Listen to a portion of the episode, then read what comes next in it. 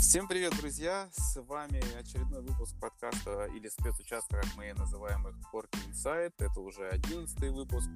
И сегодня очередной интересный гость. Это человек, которого я ждал очень давно, и запланирована была встреча у нас э, очень давно с ним, но вот э, переносили по ряду причин. Тем не менее, встречаемся сейчас. У меня очень много вопросов, потому что это Василий Грязин. Это человек, который на самом деле в мире ралли один из э, самых, мне кажется, добрых. Я вообще не знаю, Вася, как ты выживаешь в этом ужасном, суровом мире ралли. Тем не менее, а, Василий Гарасин, друзья, человек, по сути, которого не надо представлять, это старший брат э, Николая Грязина, моего пилота, это старший сын, соответственно, Станислава Грязина, отца братьев Грязиных, ну и, в общем, представитель гоночной династии Грязиных. Для тех, кто слушает нас первый раз, меня зовут Ярослав Федоров, я профессионально занимаюсь а, классическим ралли, выступаю с Николаем как раз таки Грязиным в заводской команде Hyundai на чемпионате мира по ралли. И это подкаст про автоспорт и не только. Так, Васек, привет. Привет, Ярик. Да, я, как обычно, небольшое вступление. Ты будешь меня поправлять, потому что информацию я брал в том числе из Википедии, которая, к сожалению, ограничивается в твоем случае там 2015 годом, а у тебя там еще добавится твои регалии по ралли-кроссу. Но вот на данный момент я могу сказать, что ты чемпион Латвии в классе R4 в 2012 году, также серебряный призер чемпионата России 2012 года, и мы подробно поговорим об этом сезоне, а, и серебряный призер этапа чемпионата Европы по ралли 2014 года. И вот тут тебе надо дополнить еще, что я не произнес. Ну, э, на самом деле, после 2014 года был ралли-кросс. Э, да, была, была сначала авария, э, в которой я пострадал, в которой доги немножко пострадали. А потом было три года ралли-кросса. Э, это был именно чемпионат мира по ралли-кроссу. По ралли-кроссу. В классе RX2. Ну, на самом деле, это не чемпионат мира считается, это считается интернациональная серия, условно. Ну, будем говорить условно, все равно вы едете в рамках чемпионата мира, это просто, это как у нас в РЦ-2, в РЦ, также можно считать, что у вас это ралли-кросс, просто не гонка поддержки, я не знаю. Короче, ты выступал в чемпионате мира по ралли-кросс, так будет понятнее, и у тебя там лучший результат был, это... А, по-моему, четвертое место по итогам по года. По сезону, да, и было несколько да. подиумов, насколько я помню. Да, три подиума было. Вот. Но еще плюс к этому, помимо чемпионата мира, э, мы ехали чемпионат э, норвежских стран. Э, как правильно это сказать? Ну, Балтии, Скандинавии, там что-то да, такое было. Чемпионат да. скандинавских стран. Вот, и там мы достаточно неплохо ехали. То есть, ну, понятно, мы ехали там всего два сезона. Под конец второго сезона я уже э, начал регулярно приезжать на подиум, но там конечно, были свои сложности. Там была одна из трасс, на которой мы в финале а, пробили три колеса. Я лидировал с большим отрывом, пробили три колеса, а все остальные пробили по два колеса. И все равно я приехал то ли вторым, то ли третьим. Ну, то есть отрыв был хороший, когда лидировал. Э, да, друзья, в общем, получается, что Вася, и мы об этом обязательно поговорим, он очень много спортивных дисциплин э, покорил, себя в них попробовал, естественно, нам будет интересно мнение там, у каждой из них, так или иначе. А, я немножечко добавлю историю, как я познакомился с Васьком. Естественно, а, Васек первоначально появился там в горизонте моего внимания, когда он начал активно выступать за команду СРТ в Прибалтике, потом в Европе, то есть это 2011-2012 год. А, и, естественно, я наряду с многими там десятками э, штурманов откликнулся на предложение на тот момент Стаса, э, когда была открыта вакансия на смену тебе штурман. На тот момент ты там э, Георгия Трошкина менял на кого-нибудь, и, собственно, это звучало как такой призыв и работа мечты. Все, кто хотели попробовать. И так как я уже следил и за тобой, и, собственно, за твоими выступлениями, мне, конечно, было очень интересно попробовать. Я рискнул, написал. И дальше, ну, частично вы уже знаете эту историю, откликнулись, в общем, на это, и мы начали общаться со Стасом.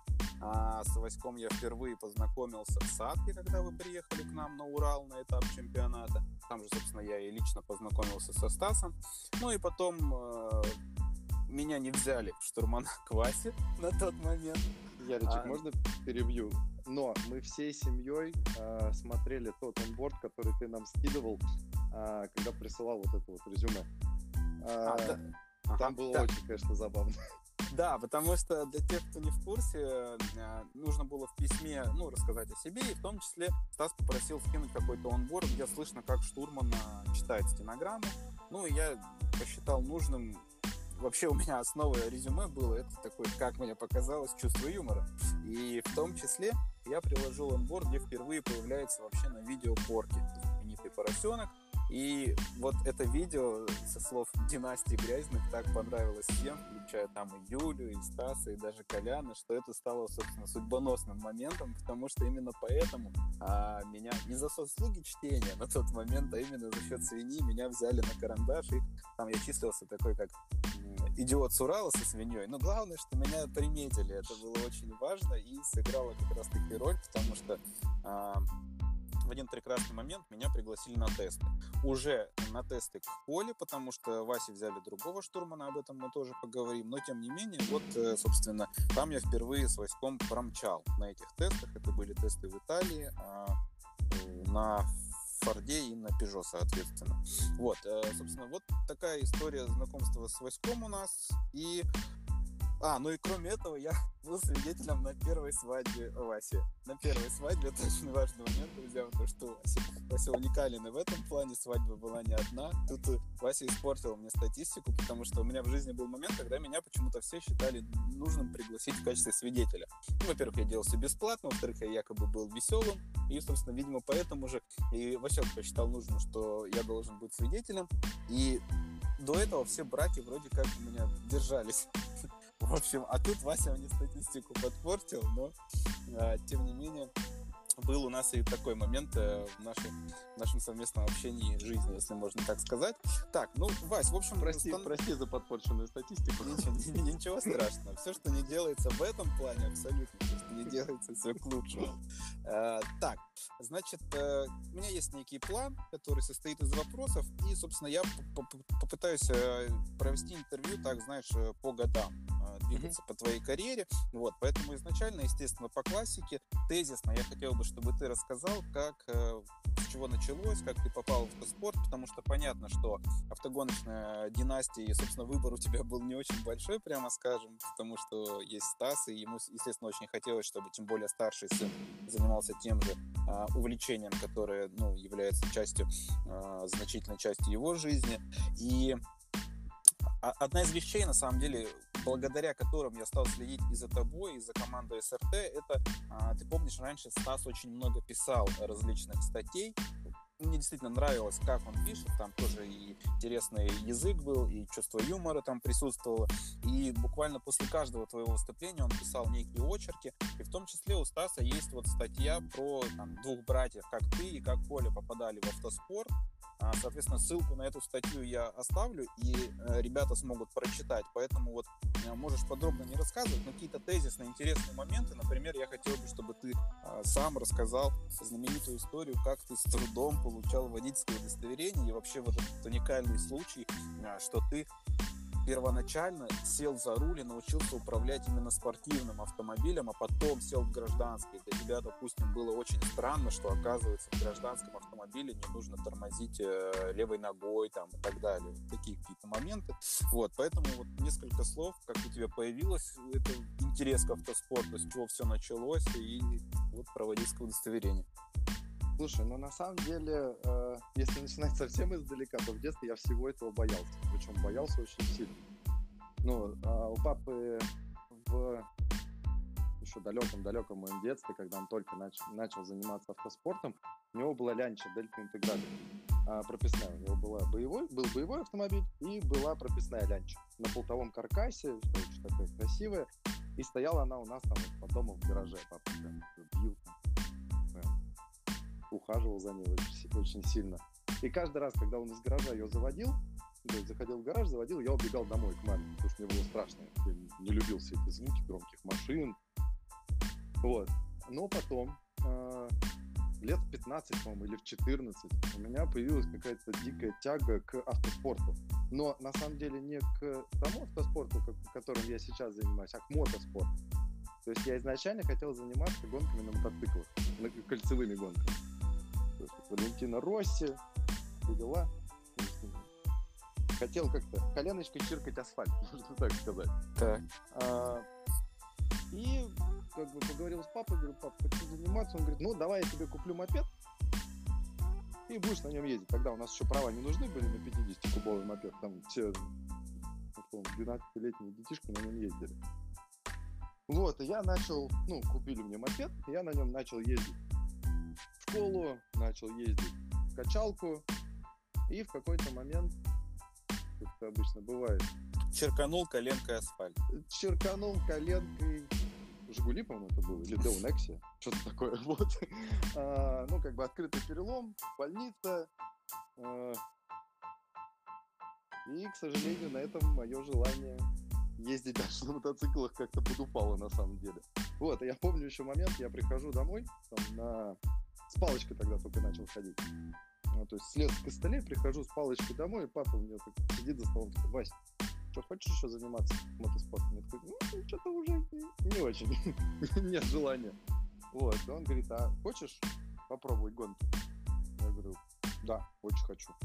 Он говорит, давай так, если ты э, хочешь попробовать гонки, то э, я даю тебе три дня подумать. Если ты как бы соглашаешься на это, то я постараюсь сделать из тебя профессионального спортсмена. Если, соответственно, ты даешь отказ, то, соответственно, дальше учись в школе, э, как умеешь, условно. Вот, и, соответственно, про автоспорт э, можешь даже не думать. Потому что для папы это было неинтересно в качестве развлекаловки, для него это было интересно в качестве подготовки профессионального спортсмена. Вот, и если кто-то знает моего отца, три дня не прошло, на следующий день он мне позвонил и спросил, ну что, Вася, ответ готов? Я говорю, нет, три дня не прошло. Он говорит, не-не-не, нужно сейчас. Я, конечно же, сказал да, судя по тому, что со мной происходило следующие несколько десятков, ну, не десятков, несколько лет, условно. Ну, такой выбор-то, конечно, сейчас кто слушает, такие, да, на- нам бы такой жесткий выбор. Либо учиться, либо стать профессиональным автоспортсменом. Но- Интересно, что же выбрать? На самом деле э, выбор сложный. То есть понятно, что э, мне сколько было? 15 лет. 15 лет такой выбор было делать, принимать достаточно сложно. Э, как бы да, гонки, с одной стороны, это круто, очень интересно, но в какой-то момент все-таки это превращается в работу. Я это прекрасно понимал. И ты видел, главное, как у отца все это происходило, сколько он бывает там на тестах, на гонках, да, и так далее и тому подобное. То есть, да, я прекрасно понимал, что, скорее всего, если я говорю да, то с этого момента я дома практически не присутствую. Ну, как, в принципе, и получилось. То есть, э, на то время моя девушка перестала меня видеть вообще. То есть, я приезжал домой, при этом надо было еще ходить в школу, после этого в институт. А, Соответственно, там после школы вечером на пару часиков встречаешься с девушкой и, соответственно, через несколько дней опять уезжаешь на тренировки либо на гонку. То есть это а, как бы я, я, я сам по себе очень домашний человек. То есть я очень люблю проводить время дома, а, с семьей. То есть не люблю как-то там куда-то бегать, прыгать, куда-то срываться.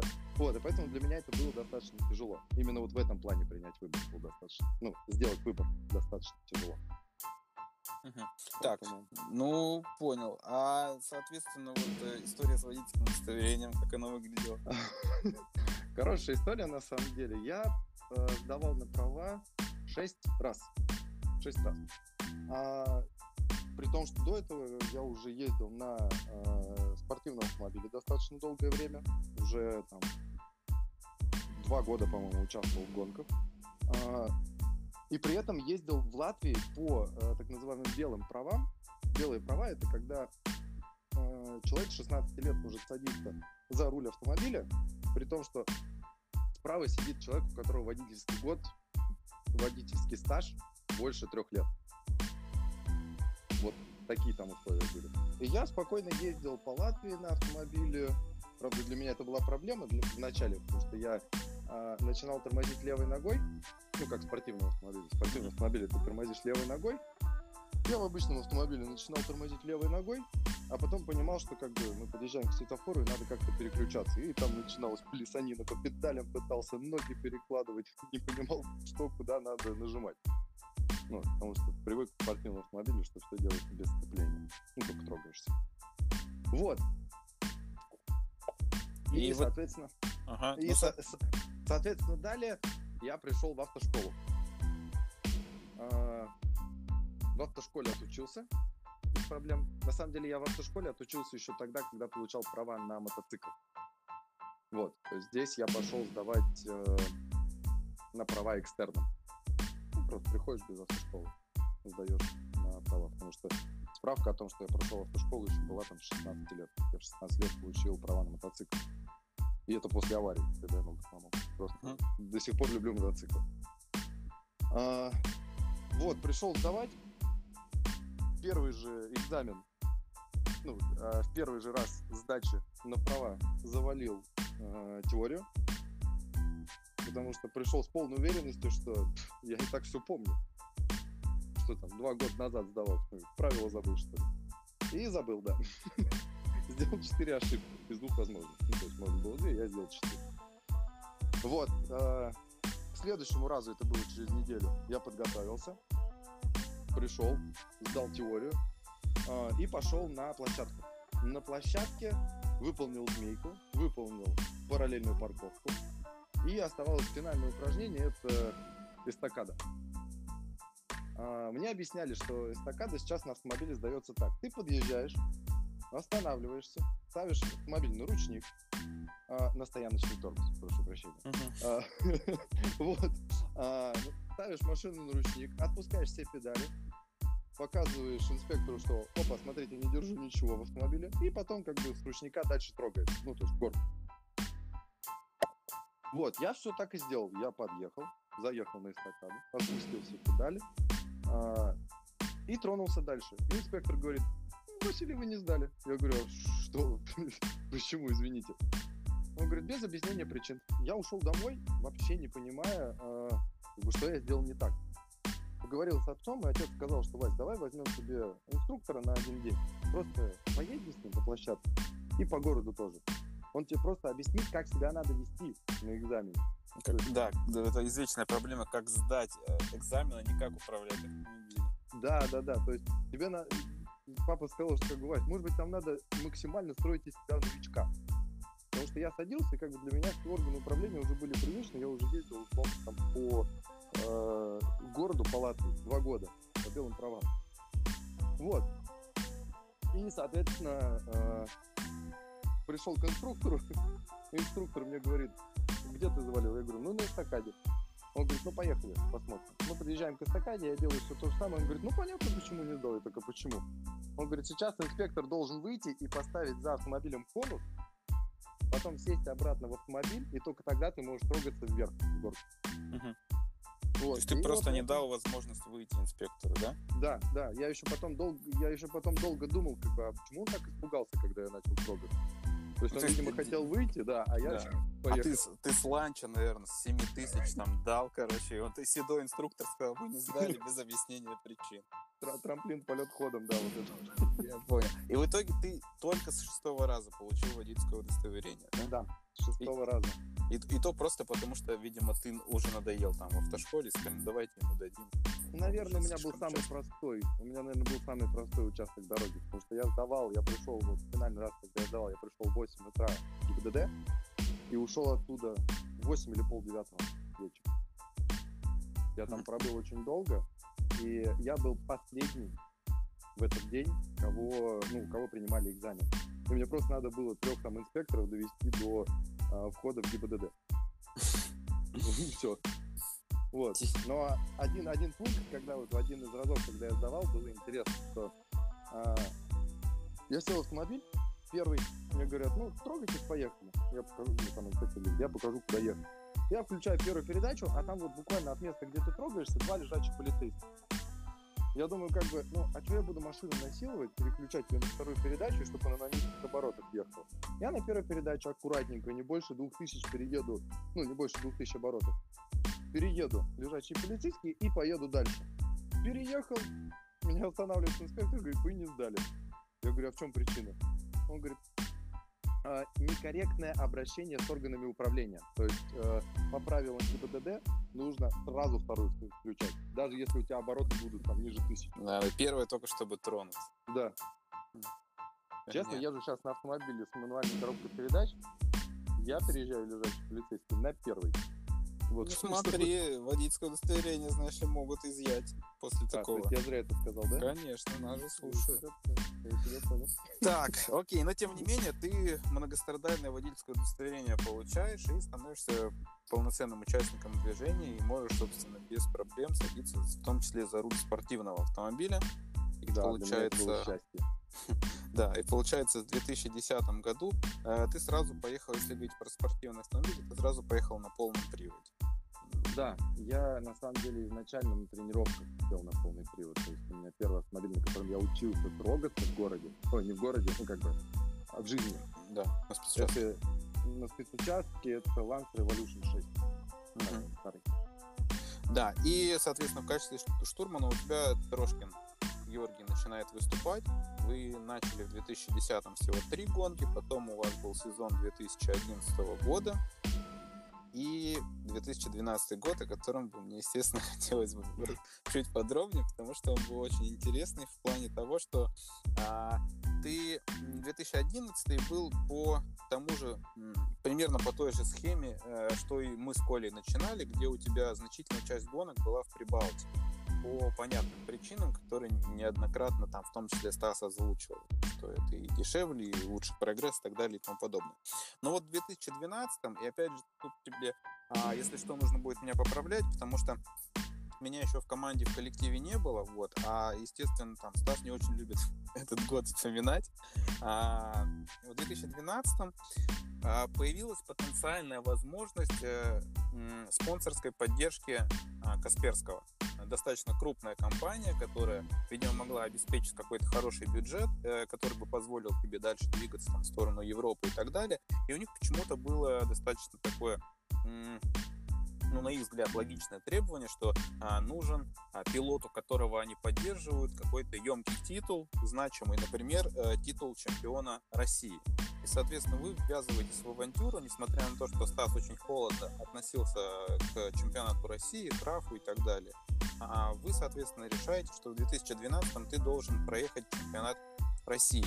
И, соответственно, а, в конечном итоге ты там становишься вице-чемпионом, причем, а, ну, можно сказать, анализируя сезон, что по скорости а, допускалось, наверное, что ты мог проиграть э, Трухину Андрею.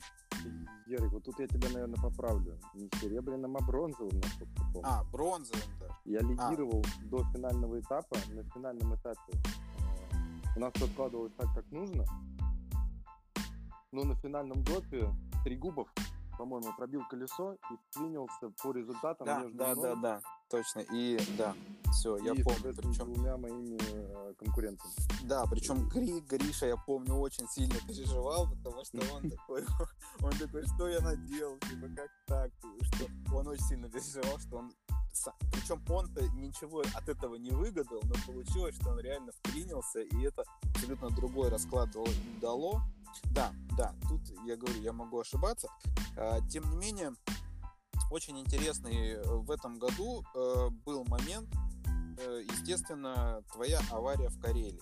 Причем твоя авария, которая была, собственно, не по твоей вине, ты ехал первым автомобилем а, по трассе, перед тобой ехал только экипаж безопасности нулевой автомобиль, нулевой экипаж, так называемый. В Карелии Но... это так. Я стартовал вторым на допе. Передо мной стартовал Брослав. Брославский, да, который залип. Да. Соответственно, к моменту, когда ты подъехал к нулевому экипажу в Карелии, это всегда Житков.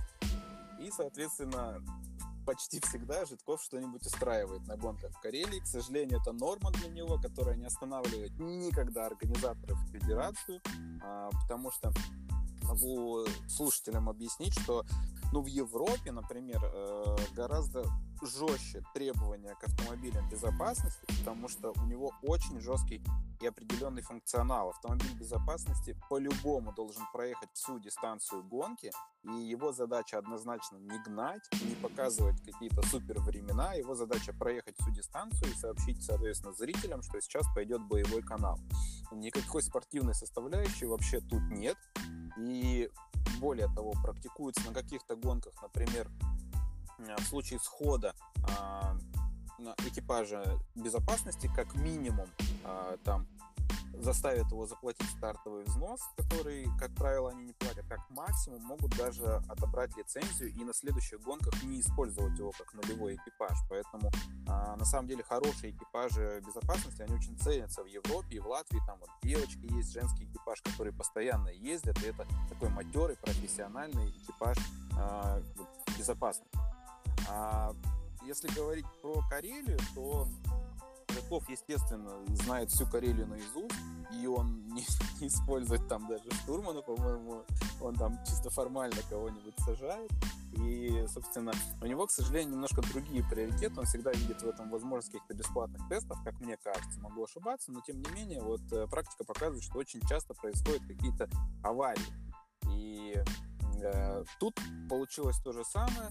Собственно, он перевернулся и получилось, что его автомобиль лежал за трамплином. И Вася первый, после того, как он объехал Брославского, ну, опередил его, пока тут откапывался, э, соответственно, на хорошей скорости высаживается этого трамплина, э, не замечает или не понимает, что хочет темная фигура, размахивающая руками, как потом оказалось, что это, собственно, хрупкая девушка, которая была штурманом этого экипажа. Она даже, насколько я помню, была без спортивного комбинезона. К сожалению, у нее не было ни треугольника, ни знака SOS OK, который, опять же, необходим да, в этой ситуации. Она что-то там вяло как-то попыталась руками вас остановить. Но там и ход был хороший, и непонятно было, зритель это, который вас поддерживает, или что это, кто это. В общем, вы высаживаете с трамплина, и тут я представляю ужас в твоих глазах, потому что ты, собственно, видишь, что поперек дороги мало того, что лежит автомобиль, еще между этим автомобилем и тобой э, стоит господин Житков, который тоже там предпринимает какие-то усилия, видимо, чтобы остановить ваш лансер на скорости там 100 плюс километров в час. Опять же, ссылочку на этот онборд я прикреплю в шоу-ноты, там огромное количество просмотров, потому что, к сожалению, естественно, зрителям всем нравится жесть, но вот тут он борт с определенной жестью. Ну и, соответственно, вы даете туда, каким-то чудом ты объезжаешь Житкова, и у вас сход. А, примерно так это было, да? Да. Ну, штурман там еще она убежала куда-то вообще чуть ли не за километр там Угу. Ну, а, ну э... по ходу движения ты. Да, по ходу на... движения, то есть навстречу каналу. Навстречу, да. Да, то есть э, мы когда останавливали следующие автомобили после этой аварии, мы стояли там метрах 200-300 и просто посреди дороги стояли скрести путь. Вот, она mm. стояла на сугробе, шубе или в тулупе, я не знаю, что это было, а, что-то темное, да, вот, и просто размахивал руками как -то. Я не понял, то есть ни креста я не увидел руками, потому что это как бы стандартный знак, движение перекрыто, показывает крест.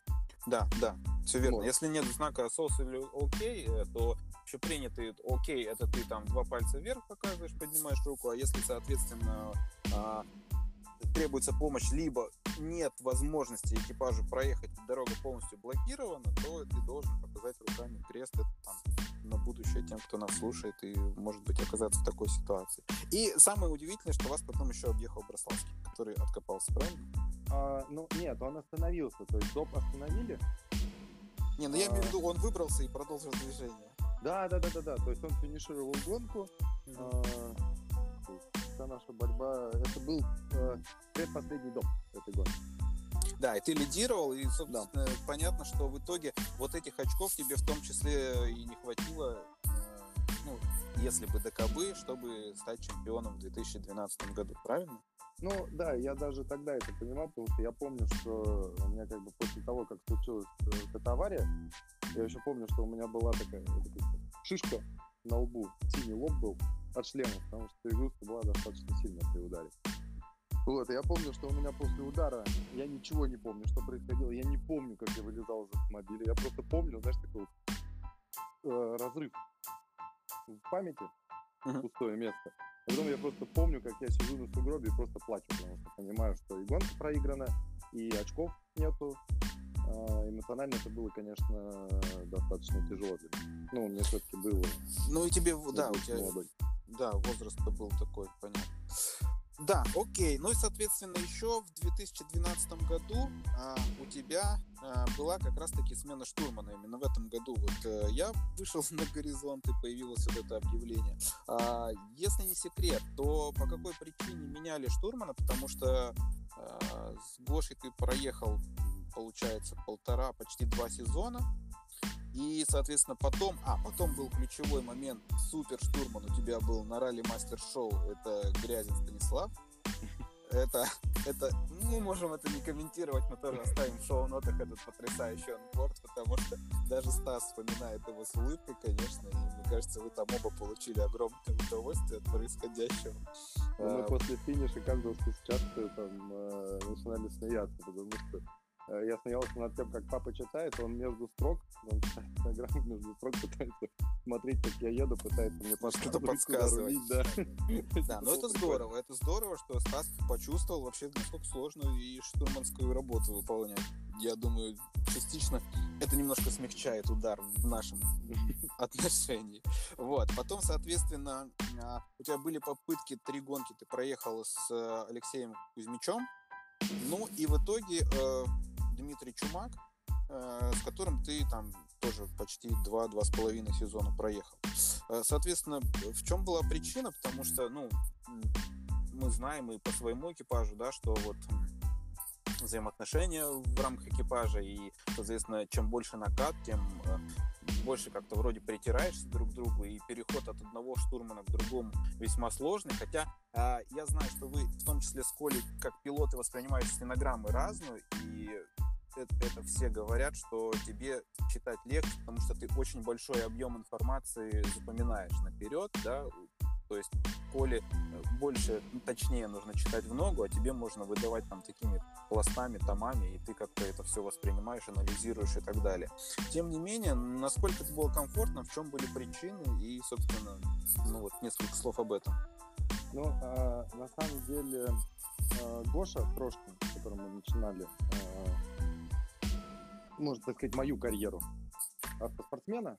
А, я к э, Гоше отношусь с большим уважением. Он очень профессиональный штурман. То есть э, для тех, кто, может быть, следил за э, моим отцом, все знают, что Гоша изначально начинал ездить с папой. Гоша был очень прикатом, можно так сказать, в нашей стенограмме. Он знал, как ее читать, знал, в какой момент выдавать информацию, сколько выдавать информацию. То есть для старта это было очень-очень э, очень важно. Вот. И Гоша также видел, э, где я какие ошибки допускаю, и знал, что сказать, чтобы разогнать меня в том случае. Э, дальше наши пути с ним разошлись, к сожалению. Э, и, соответственно, мы поехали с Кузьмичом. То есть тогда, да, как раз вот то время, когда ты скидывал анкету, то много кто. А, соответственно, мы решили попробовать э, Кузьмича Алексея и, соответственно, а, Диму Чумака. Ну, то есть вы все-таки склонились, вот это тоже очень важный момент, потому что концепция Стаса уже тогда была, что присылайте, ну, попросили, чтобы штурмана присылали а, свои резюме независимо от их э, опыта, наката, и даже Стас, наверное, где-то наверное, уже тогда думал, что может быть приоритет отдать человеку, у которого не сильно большой опыт, из которого легче как бы слепить и подстроить под себя. Но все-таки тут э, вектор пошел в сторону опытных э, ребят, потому что и Кузьмич имел какой-то накат, и Димка Чумак тоже, соответственно, являлись там, ну, можно сказать, в рамках России профессиональными штурмами. Ну, э, смотри, на самом деле, э, я так понимаю, что папа отдал предпочтение Кузьмичу и Чумаку, э, то есть Кузьмичу он отдал предпочтение, насколько я понимаю, я могу опять же ошибаться, у Леши очень большой накат в ралли-рейдах. Если кто-то следит, тот, я думаю, знает. А вот, и папа подумал, что да, на карт ралли-рейдах это хорошо, то есть человек привыкший к скорости, но все-таки э, стенограмма в ралли-рейдах, то есть э, легенда э, в ралли-рейдах другая. И э, Кузьмича он именно взял как некого парня, которого можно слепить именно вот хорошего штурмана. А, ну понял. У кого есть база, какое-то понимание, что такое ралли, норма времени и так далее. Ну, тем не да? менее, кому нужно объяснить, что такое классическая стенограмма. Да, да. Uh-huh, uh-huh. А, то есть мы с Кузьмичом проехали. Вот ты сказал три гонки, я, если честно, не помню, две или три. Ну, ралли Спринкл на Муже вы проехали, ралли да. Талси и Славянский кубок. Э, а, все, да, три гонки, точно. Uh-huh. Вот, э, после этого мы решили как бы дать шанс еще Диме Тумаку. И у нас с Димой на самом деле сложилась какая-то, не знаю, такая очень, очень дружеское общение у нас с ним сложилось. Вот. По факту мы до сих пор там общаемся. Э, Дима, он, э, я могу его назвать своим другом. Uh-huh. Вот. Ну, то есть у нас именно сложилась дружеская атмосфера в экипаже. А я думаю, э, кому как не тебе, не знать, что атмосфера именно человеческая в экипаже, то есть именно человеческий фактор в экипаже, насколько ты комфортно с человеком, он играет достаточно большую роль. Вот. А, соответственно, Диму, я так понимаю, что папа хотел попробовать, потому что Дима ездил с Женей Новиком в экипаже в одном. Uh-huh. И поэтому папа решил попробовать Диму. Вот. Понял, понял. Да, и потом с Димой вы, соответственно, проехали достаточно много гонок. И потом э, кольцо замкнулось, вы вернулись к Дмитрию Еремееву, который, собственно, как раз-таки тоже со Стасом Грязиным э, выполнял большое количество, проехал большое количество гонок. Вот. Но потом, я так понимаю, Димка сказал, что он уже слишком стар для всего этого. Но, собственно, мы, это уже 2014 год, тоже мы туда вернемся, потому что это накладывается там на еще одно событие, которое я хотел бы обсудить. Так, окей, ну и если мы говорим про твоих штурманов, то я не могу, друзья, вам не сообщить собственно, потенциально сенсационную новость, учитывая, что границы России закрыты на замок непонятно насколько, а Марина потихонечку уже начинает я ее подбешивать, потому что она не привыкла, что я так много бываю дома и она там уже спрашивает, а что у вас там, когда гоночки какие-то начинаются и так далее. Но у меня, к сожалению, нет возможности пока выехать за пределы России, но э, в России, собственно, возобновится чемпионат, и возможно, возможно такой вариант, что э, на каких-нибудь гонках чемпионата России я сяду в правое кресло к Васе, чему, конечно, я очень рад, потому что я очень соскучился и по российской тусовке, и, мне кажется, с Васьком мы с удовольствием промчим и, в общем, мне кажется, мероприятие обещает быть интересным, прямо скажем. Вот, поэтому будем держать вас в курсе событий. А, что там первое вообще? Какое, какая гонка-то в чемпионате? Я просто не слежу. А, Эковер. О, так это еще и домашняя гонка для меня буквально вас возвестие. О, я там вообще как рыба в воде. Ну, в общем, а, загадывать не будем, но потенциально такая возможность есть. Так, хорошо, движемся дальше по твоей карьере. 2014 год. Как раз таки а, с Дмитрием вы заканчиваете сотрудничать и собственно, в твое правое кресло садится Дмитрий Еремеев. Это было с чем связано? А, просто а, Дима Еремеев, он а, а, как бы сейчас, наверное, не хочу никого обидеть, но это самый, наверное, профессиональный человек, с кем я когда-либо ездил. Не только с точки зрения штурманства, вообще с точки зрения э, каких-то вещей. То есть он настолько э, как бы докапывается до мелочей, что в какой-то момент аж страшно становится. Да, Дима, остановись. Да, да, поэтому, поэтому они со Стасом, мне кажется, просто идеальным экипажем были, потому что они оба такие вот дотошные в плане вот до, до любой мелочи, все, все внимание, все результат кроется в мелочах и так далее. Нет, как бы из мелочей все состоит, но такая концепция у них одинаковая. Да, про Димку Еремеева я очень много хорошего рассказывал, когда мы общались э, с Лукасом, А, и была новость о том, что, собственно, он поедет с Лукасом на вот этот сезон, который мы пока никто никуда не едет. А, поэтому, если вы не слушали этот э, выпуск, обязательно послушайте. Да, а, присоединяюсь к словам э, Васьки.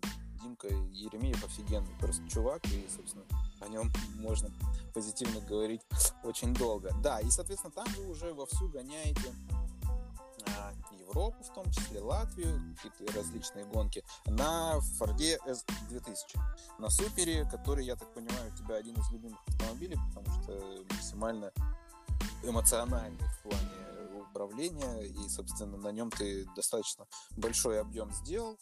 Но э, 2014 год мне интересен тем, чтобы ты, наверное, рассказал про ралли Сардиния, потому что э, я так понимаю, вообще э, речь шла о том, что это, это был не твой первый старт в чемпионате мира, до этого ты уже выступал, например, Швеция. в Финляндии, в Швеции, в Финляндии да. ты проехал, да, но это был первый старт на автомобиле класса WRC непосредственно, а, и, собственно... Тут поправлю, Яричек.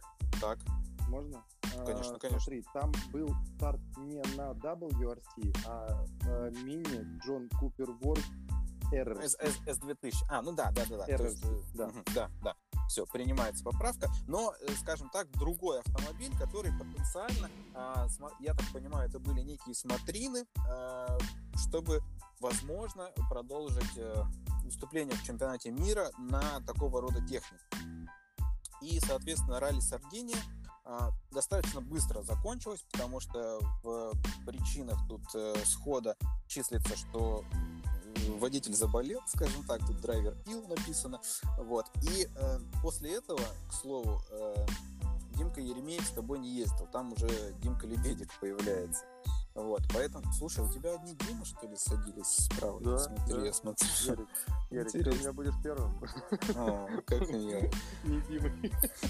Так, э, расскажи немножко об этой, об этой гонке, как, э, как вообще появился на горизонте этот автомобиль, э, какая программа планировалась вообще, для чего был старт на другом автомобиле и, собственно, какие потенциальные возможности были там упущены, не упущены, то есть вот, поподробнее об этой гонке.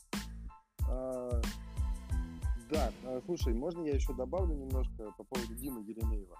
Конечно. А, наверное, вот еще очень было удобно, что и тогда, и сейчас до сих пор Дима Еремеев живет э, со мной в одном доме, только в другом подъезде, соседнем.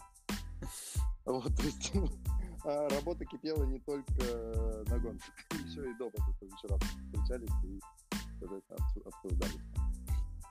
Вот, а, Сардиния, да, то есть я ездил до этого на автомобиле Супер 2000. Автомобиль интересный, конечно, но моторчика там не хватало. Двухлитровый атмосферный мотор, 200 76, 208 сил, такое. И как бы звука было очень много. Звука было много, динамики никакой. Вот так вот примерно. Звук, а, звук есть, картинка не меняется, как да, любит да. Гриша монопривод.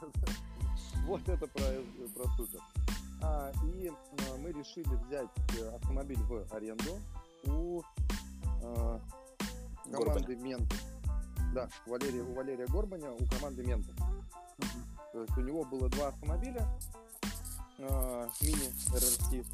Э, и он э, сделал предложение, что, ребята, у меня есть один тренировочный, один боевой автомобиль. Э, приезжайте, если на тестах все будет хорошо, и условно мне не потребуется запасной автомобиль, то вы едете на нем гонку. И с таким условием, опять же, по-моему, Ярик, не буду врать, по-моему, было именно вот так, что у него именно запасной автомобиль набрали в аренду. А, мы приехали на тесты перед ралли Сардинии. Сели в автомобиль, там корректировали посадку под меня, и я вышел первый раз на тестовый участок на этом автомобиле. И понял, что где-то меня кто-то очень долго обманывал, что Супер это по мотору сейчас самый лучший автомобиль. Что там вообще так не показалось. То есть, по ощущениям, у Супера двухлитровый атмосферный мотор, у Мини 1.6 турбо. А, вроде бы мощность такая же, а момента больше.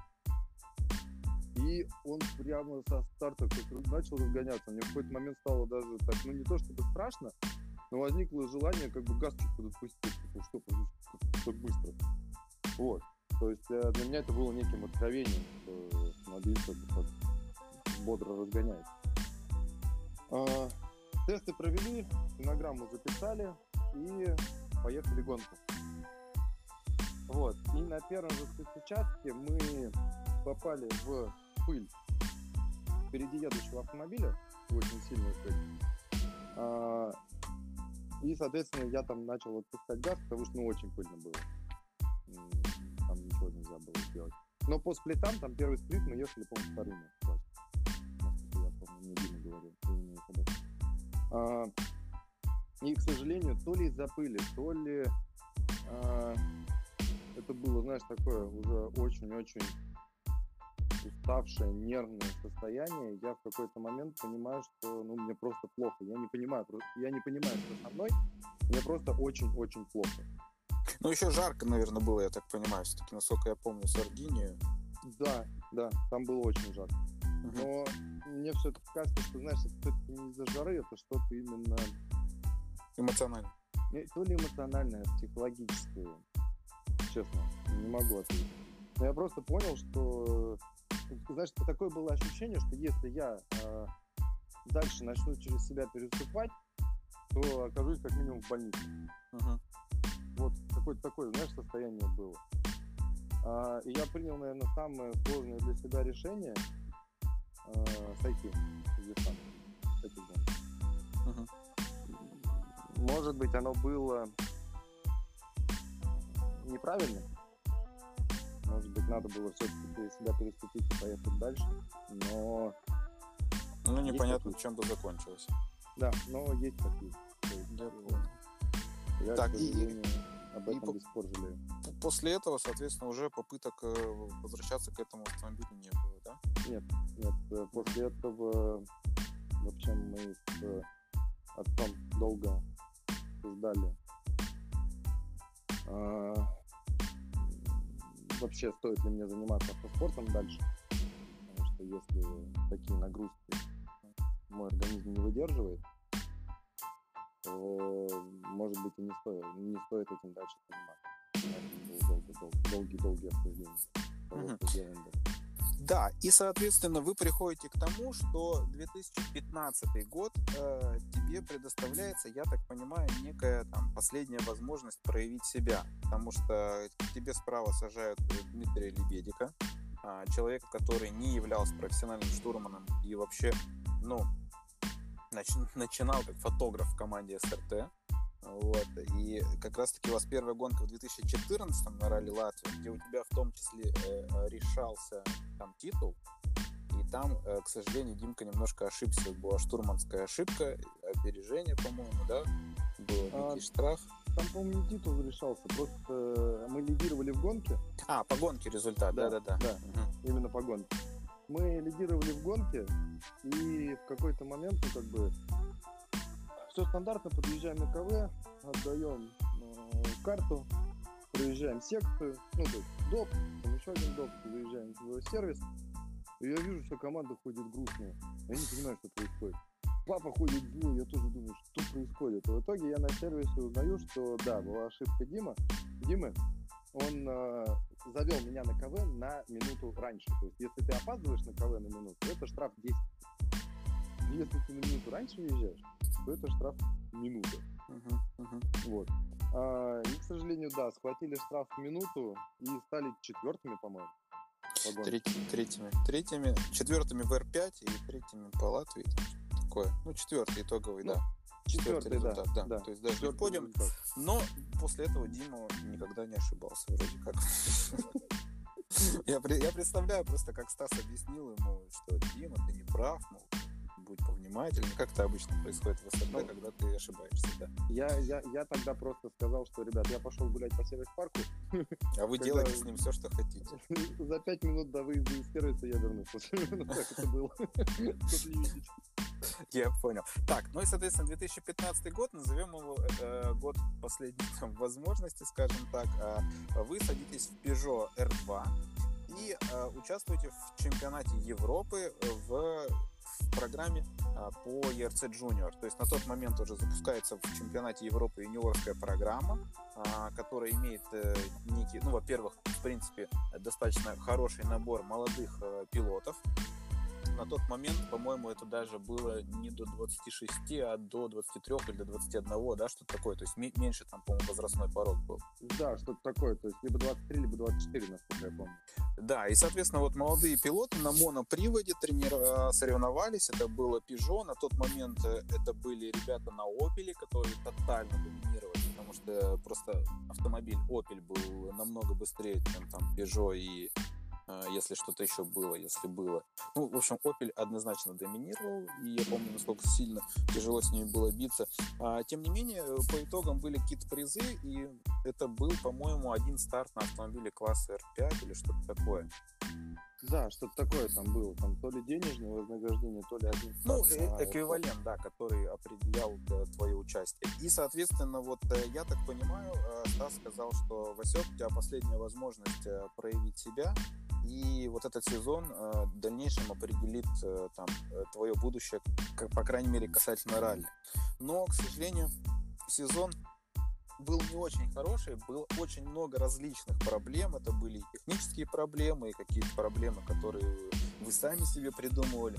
Тем не менее, меня удивляет, что, например, Димка, он с большим позитивом Лебедик об этом сезоне вспоминает, потому что особенно вот вторую половину сезона, когда уже образно говоря, вас немножко отпустило, может быть, потому что вы уже понимали, что вы там не будете, ну, у вас не было того напряжения в плане, что вы боретесь там за первое место и так далее, потому что там череда сходов в начале сезона, она немножко подпортила вам статистику, но Димон, он, он меня удивило, насколько он в позитивном ключе говорит об этом сезоне, что вы учали, вы получали удовольствие, у вас был какой-то опыт, и как бы, вот у тебя какие воспоминания по этому сезону? Слушай, ну на самом деле, да, начало сезона было не очень радужное. Я бы даже сказал, совсем не радужное. То есть там сходы, э, помню, что мы Лейпаем мы откапывались из сугроба, физушку э, в первый день. Э, но потом, да, все пошло получше, и, ну, на самом деле, я понимаю, почему Дима вот так вот э, с такими эмоциями вспоминает вторую часть сезона, потому что для меня это был первый год вообще на переднем приводе. Uh-huh. И я очень долго привыкал к автомобилю. То есть э, для меня какие-то вещи на переднем приводе все равно, ну, как бы они отличаются от полного привода, и надо было к ним адаптироваться. Вот, э, во второй половине сезона я плюс-минус поехал получше. То есть уже как бы начал с автомобилем не на вы, а на ты общаться. А, и то есть мы какие-то допы там стреляли, неплохие результаты даже показывали. Вот. Ну, конечно, да, до Апелей дотянуться было тяжко. Вот. Но как бы, навязывали борьбу остальным. То есть я помню тогда только э, Крис Инграм, чемпион Европы прошлого года э, в абсолюте, он тогда начинал с нами ездить. Uh-huh, да. Вот. А, и мы там и с ним боролись, и с остальными ребятами. То есть было, было интересно. Именно такая борьба была хорошая. Но сезон продлился недолго. Да, да, и, к сожалению, мы подходим к такой, э, к, к черному моменту, так сказать, в карьере и в жизни. А, ну, я вот сейчас увидел просто маленькая ремарка, у вас были Азоры, это тоже знаменитый fail Дмитрия Лебедика, когда он сдал контрольку, хотя ее не надо было сдавать, потому что там два дня а гонки, они объединены были типа в, в один лэг или что-то такое. Ну, короче, сдав, сдав контрольку, Димон а, как бы обеспечил вам отдых вместо соревновательного дня. И то, что не дожали с Димона на ралли Латвии сервис-парке, мне кажется, дожали на Азорах на тот момент. Ну, вот. я просто помню лицо папы, когда как он ходил на Азоры, на Азорах, когда Дима сдал контрольку. Мало того, что мы сошли, причем там по моей глупой ошибке, ошибке. Потом еще добавилась ошибка Димы, и все, у папы там э, лица вообще на нем не было. Я вот, вот тот день, который у нас был отдыха, я просто уехал там на допы смотреть, как остальные ребята едут, просто чтобы, соответственно, ну, уехать. Да, да, и, к сожалению, как раз-таки 2015 год — это та самая авария, которая во многом как бы изменила какие-то вещи и отложила определенный отпечаток, изменила твою карьеру и так далее.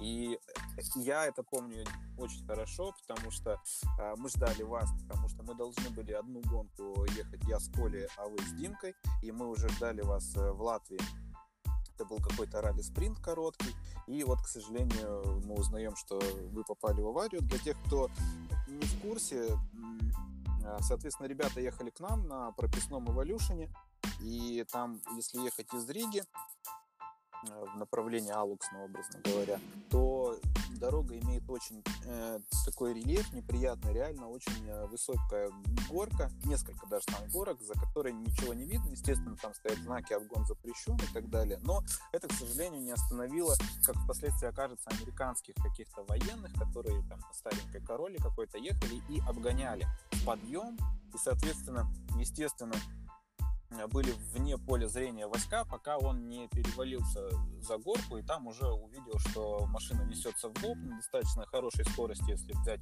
соответственно, суммарно. Вот. Э, Васек максимум пытался увести автомобиль и, собственно, увел э, Димкину сторону, но, к сожалению, вот перекрытием полностью своей стороной входит в Тойоту и получает очень сильные повреждения ног, потому что, ну, до последнего там, видимо, тормозил, упирался и так далее. И просто очень жестко именно Васькин угол а, приходится удар. И машина выглядела ужасно, и до сих пор мы считаем, что, ну, как бы то ни было, очень сильно повезло в принципе, что так отделались по результатам этой аварии, ну, Васька в частности отделался.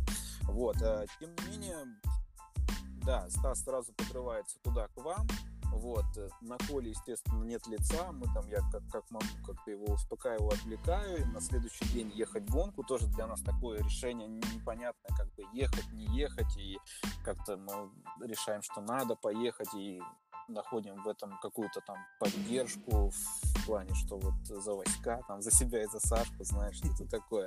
Вот. Тем не менее, ну, к сожалению, тоже я все это помню. И э, про аварию, наверное, нет смысла тебе что-то рассказывать. Я хотел бы, чтобы ты тут ну, может, если хочешь, какие-то воспоминания, но я думаю, тут обязательно должно прозвучать э, твои слова благодарности врачу, потому что тут уникальный случай. А авария произошла недалеко от очень маленького городка латышского. Это, получается, у нас э, Цесис. Вот. И Вася действительно был в очень тяжелом состоянии, настолько тяжелом состоянии, что его нельзя было транспортировать в Ригу. И, соответственно, его стабилизировали в Цесисе. И операции а, первые по восстановлению, в том числе ног, потому что очень сильно пострадала и пятка. Это такой в плане травматизма ноги очень сложный элемент, сложно собрать, там был очень сложный перелом, оскольчатый, в общем, очень большой объем работы был проделан именно в этом маленьком городке э, местным врачом, специалистом, который все сделал настолько хорошо, что потом последующим врачи, которые и в Риге, и там в московских университетах и э, институтах, в больницах смотрели, и они удивлялись, как, ну, насколько качественно сделана работа. То есть вот э, если хочешь несколько слов про эту аварию, про вот э, восстановление, как все это было, и как у тебя вообще сейчас дела с ногами обстоят, потому что я знаю, что еще, в общем-то, не закончилась э, вот эта череда восстановительных там операций и так далее и тому подобное. Ну да, все еще, наверное, только две трети преодолели ну, с точки зрения операции, восстановления. Я помню точно, что вот эта гонка, она была в день рождения отца. 12 а, июля должна была быть гонка. То есть у мамы 10 числа, 10 июля день рождения, 12 у папы. И 11 числа мы как раз с Димой ехали к вам на гонку. Вот. А, и да, к сожалению, все это произошло. А, то есть меня там нельзя было транспортировать, потому что были перебиты артерии и просто потерял много крови врачи, в принципе, даже операции не стали делать сначала, чтобы просто понять, ну, как бы, ну, вообще, что, что, что, что, я останусь жив или нет. Ну, справится вот. ли организм, да. Да, то есть там было много внутренних органов отбито, э, то есть, как, как вообще сказал папа, когда он приехал, даже в какой-то статье, по-моему, есть, типа, да, в какой-то статье есть, какое-нибудь интервью, то он сказал, что а, когда он увидел автомобиль, он э, подумал, что таким скоро уже не вызывают. Вот. Поэтому, как бы да, реально повезло, что Я сейчас хожу, бегать, к сожалению, не могу, но ходить хожу. И самое главное, что на педаль нажимаю. Вот, э, доктор, который меня оперировал, это просто, ну, как бы, я не знаю, как выразить слова благодарности. Это, наверное, самый золотой человек, который встречался на моем жизненном пути. А, потому что а, мне очень повезло, что он был дежурным тогда в больнице. При том, что он следит за ралли, и он знает меня. На тот момент, когда я поступил в больницу, он знал меня. По каким-то там статьям, еще почему-то, по тому, что он следит. А, и а, я помню, что он меня первого отправил на операционный стол, когда только нас всех привезли. А, и, соответственно, как бы просто зафиксировал ногу какими-то спицами. Ну и, соответственно, на следующий день я уже проснулся в реанимации. А, в реанимации я помню, что увидел отца, который зашел. А, просто я поднял голову, ну как бы сил было немного совсем. А, и вот в тот день у меня хватило сил только на то, чтобы поднять голову и сказать папе днем рождения и вирус. О, то есть это, к сожалению, испортил отцу день рождения. Прости, папуль. Вот. А, а Алдису я хочу сказать доктору. Я хочу сказать огромное спасибо, потому что в какой-то момент я думал, что как бы, лишусь ноги совсем. Но то, что он сделал с моей ногой, это, это просто ювелирная работа. Вот, это нога, которая которая теперь без плоскостопия.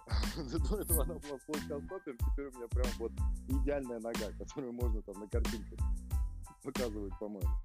Именно вот по тому, а, как она выглядит. Очень-очень красивая ступня. Потому что, в принципе, пятки, да, оперировать это достаточно сложно, но он сделал операцию очень хорошо. При том, что был один, наверное, неприятный случай э, в операционный мне сделали первый раз анестезию, а, то есть у меня всего за жизнь было 10 операций, и всего одна из них была с а, местной анестезией, когда тебе в спину делают укол, спинной мозг, тогда включаются ноги. А, вот, то есть общая, общий наркоз, когда ты. Здесь мне первый раз делали вот эту анестезию в спину. И сделали какой-то укольчик, чтобы я просто уснул и не слышал ничего. Я вроде бы уснул, и где-то на середине операции я понимаю, что я все слышу, то есть я проснулся. Uh-huh. И мало того, что все слышу, я еще все чувствую. Uh-huh. Эпидуральная анестезия закончилась. Да, то есть она не закончилась, видимо, мне куда-то туда попали, потому что мне сказали, что у тебя должен быть прострел в спине, такой, ух, как будто схватило, когда делают этот укол, а у меня такого не было. Я еще удивился, думаю, м-м, классно, как это оказывается не больно когда ставят укол в спину. А оказывается, что все-таки, видимо, что-то не то. И я проснулся во время операции. То есть я начал чувствовать. Вот. Но при том, что я там как мог во все горло торопил доктора. Вот. Он э, старался закончить все максимально быстро, э, за что ему тоже огромное спасибо, потому что было очень больно. Э, и, соответственно, при этом сделал настолько филигранную работу как бы, Алдис, если ты это слушаешь, спасибо тебе огромное. Прям, э, до сих пор тебя вспоминаю. Очень-очень. Да, да, спасибо большое, присоединяюсь, конечно. А, так, а, ну, ожидаемый вопрос, как ты понимаешь, в контексте аварии, насколько тяжело после этого было сесть за руль гражданского автомобиля, сесть за руль спортивного автомобиля, насколько сильно, настолько ну, ужасная авария зажала тебя, как бы, как пилота? Ну, на самом деле, желание сесть за руль, оно было очень большим. То есть именно за любой руль гражданского автомобиля, э, спортивного автомобиля. То есть я, когда ездил тогда на коляске, я полгода провел в инвалидном кресле, вот, на самом деле там можно много интересных историй про это рассказать, про то, как, э, какое тебе А, какое препятствие для тебя представляет лестница? Вот, наверное, просто вот. И а, там много было прикольных историй а, с инвалидным креслом. Вот, а, полгода в, инвалидном кресле, и а, даже вот в эти полгода я себе купил свой первый автомобиль на автоматической коробке передач. А, это был Kia Ceed. Вот. И сначала доктора мне разрешили нагружать чуть-чуть левую ногу. Вот, а правую ногу даже было нельзя опускать вниз, просто чтобы она не отекала. Чтобы просто не образовывался некроз ткани. Мгм. У меня он начинался, чтобы это не ухудшалось, э, ногу нельзя было опускать. Вот, и я купил себе первый автомобиль на автоматике, сид, садился на водительское кресло, там мама мне помогала э, убрать коляску на задний сиди- э, багажник, и я помню, что мы выбирали Ceed так, чтобы влезала коляска в багажник. Прям у нас был классный выбор с родителями. Вот, я правую ногу закидывал на пассажирское сиденье, либо на друга, который там сидел, а, вот, на колени ему, и левой ногой нажимал на педали газа и тормоза. А, Но на самом деле вот было очень сложно, то есть как бы ездить начать психологически было не сложно, но было сложно а, ехать, вот, допустим, у тебя перед тобой какой-нибудь перегиб дороги, за которым ты не видишь, что дальше. Я практически перед каждым перегибом останавливался, съезжал на обочину, аккуратно его переезжал и дальше начинал ехать. То есть психологически вот это было очень сложно, потому что как бы э, именно, именно на таком перегибе произошло, произошла эта авария. Это, прям это даже на гражданской машине. А если говорить там про попытки снова поехать ралли, где, собственно, скорость уже, трамплины там и так далее. Да, попытки, когда я поехал ралли, тоже отпускал перед э, перегибами, причем достаточно сильно отпускал газ, но вроде бы как не тормозил, потому что я понимал, что если я поеду дальше ралли, то надо от этой психологической зажатости, так называемой, избавляться. И я на своем KC специально выезжал на загородные трассы и просто ехал э, в потоке через перегибы. И психологически, то есть, э, заставлял себя не отпускать газ ну, условно, там, ставишь лимит скорости, кнопочку лимитер была, э, на там 90 км в час. И едешь 90 км в час, а задача не отпустить газ, переезжая через. И я именно таким образом, можно сказать, выводил вот эту вот э, психологическую зажатость, которая у меня была. И в гонках стало проще. Да, отпускал газ, но не так, как это могло бы быть. а, ну, то есть не так, как это могло бы быть Мгм. если бы я не тренировался. Понял. Так, ну и закрывая этот вопрос, там а, была же история, что, соответственно, так как это были американские солдаты, то попытки с ними судиться не венчались успехом, потому что их тут же прикрыло американское правительство, их забрали там на базу, потом типа выслали. То есть сейчас вообще, ну, этим вопросом занимается кто-то или поставили крест, забыли и как бы. А, честно, на самом деле лучше этот вопрос адрес- адресовать Станиславу Потку. Вот, э, потому что я так понимаю, что что-то идет, но не очень быстро, потому что сейчас, э, если мы хотим с ними судиться, то надо судиться с НАТО. М. Перспе- А. Перспективки у нас есть отжать базу какую-нибудь, ладно? Да, да, да, да, да. Вот, поэтому а, я помню, что на следующий день после аварии сразу всех вот этих военных забрали и перевезли на вертолет в Германию, а из Германии они уже полетели в Америку. И, соответственно, там, э, там, соответственно, скрылись на базе, ну, укрылись на базе. И, к сожалению, да, теперь только с нас. Все понятно. Ну, повторюсь, все, что не делается, все к лучшему. Мы переходим к следующему этапу твоей карьере. Ты, собственно, после этой аварии, и, я так понимаю, абсолютно логичное решение, что нужно начинать с... Тем более, если был эпизод вот в Сардинии, связанный с тем, что организм, может быть, не, не всегда вывозит какие-то длинные тяжелые гонки. Ралли-кросс динамичная дисциплина, очень зрелищная, безумная, набирает обороты сейчас и в плане спонсорской поддержки, и в плане зрителей и так далее и тому подобное. И всем, я думаю, моим слушателям не надо объяснять, что это такое, всем очень нравится смотреть.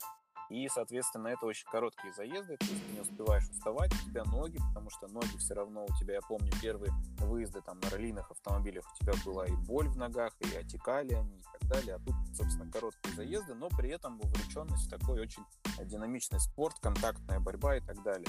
Вот касательно ралли-кросса, твои впечатления об этой дисциплине, несколько слов нам, а, как вообще оцениваешь свое участие и, собственно, почему завершил выступление?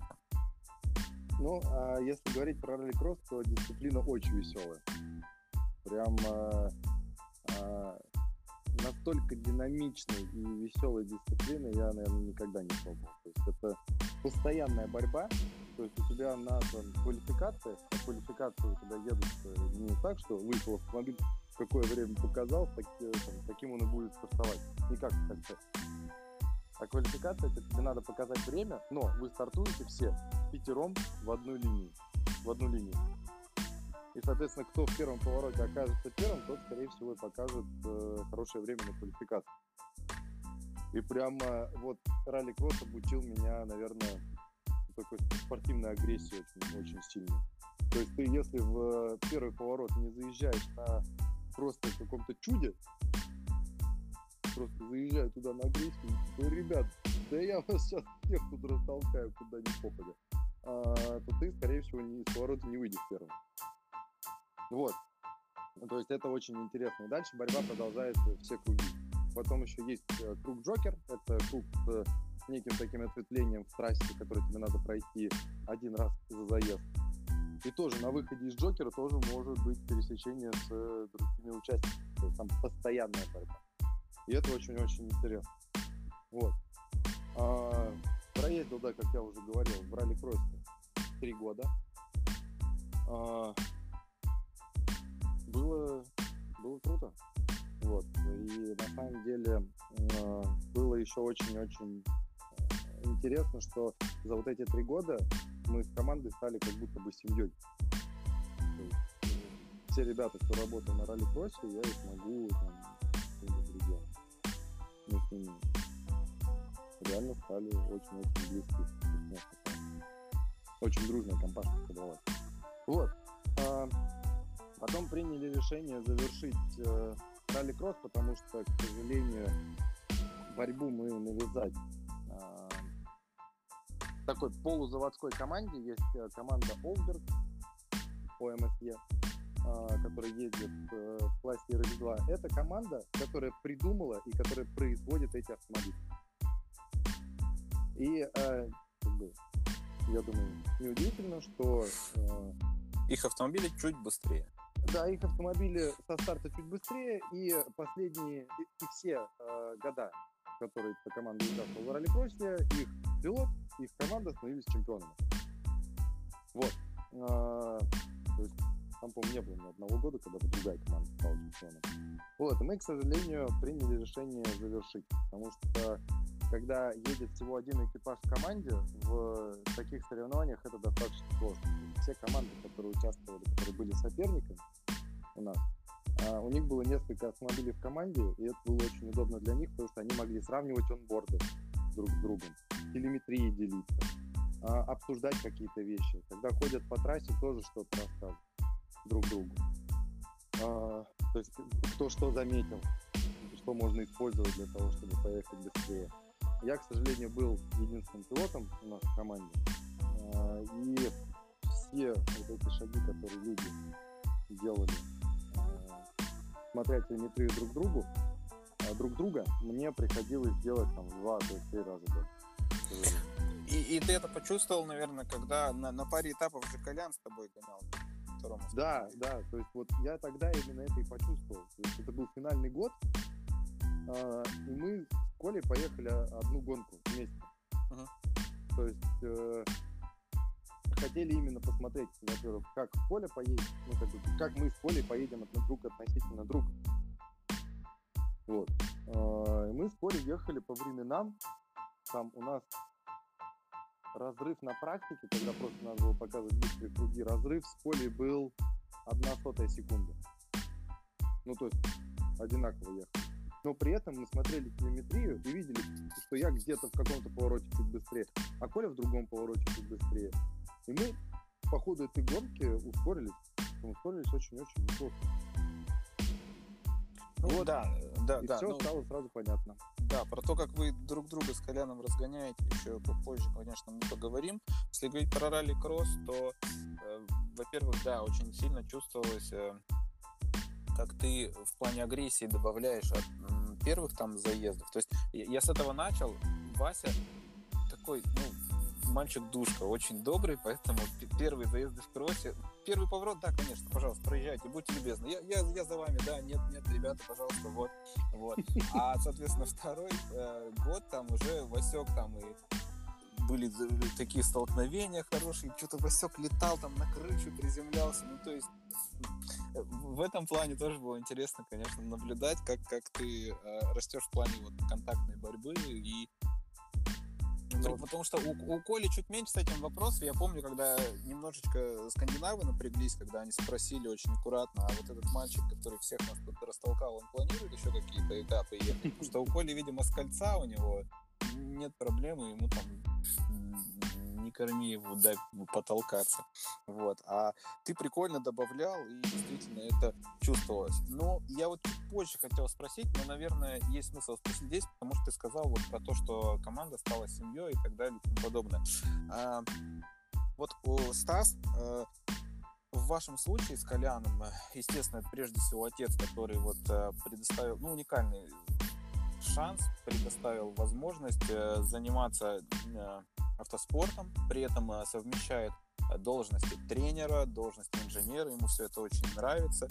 Да, он очень категоричен, как-то у него всегда свое видение ситуации, но тем не менее вот он очень любит все контролировать, и, э, безусловно, такой возможности, как у вас с Коляном, ну, в России ни у кого больше, наверное, не было.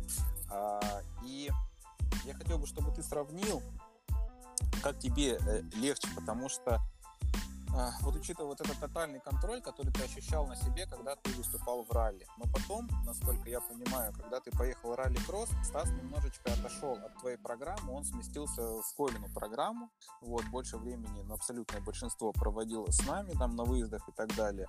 И ты, образно говоря, остался сам по себе.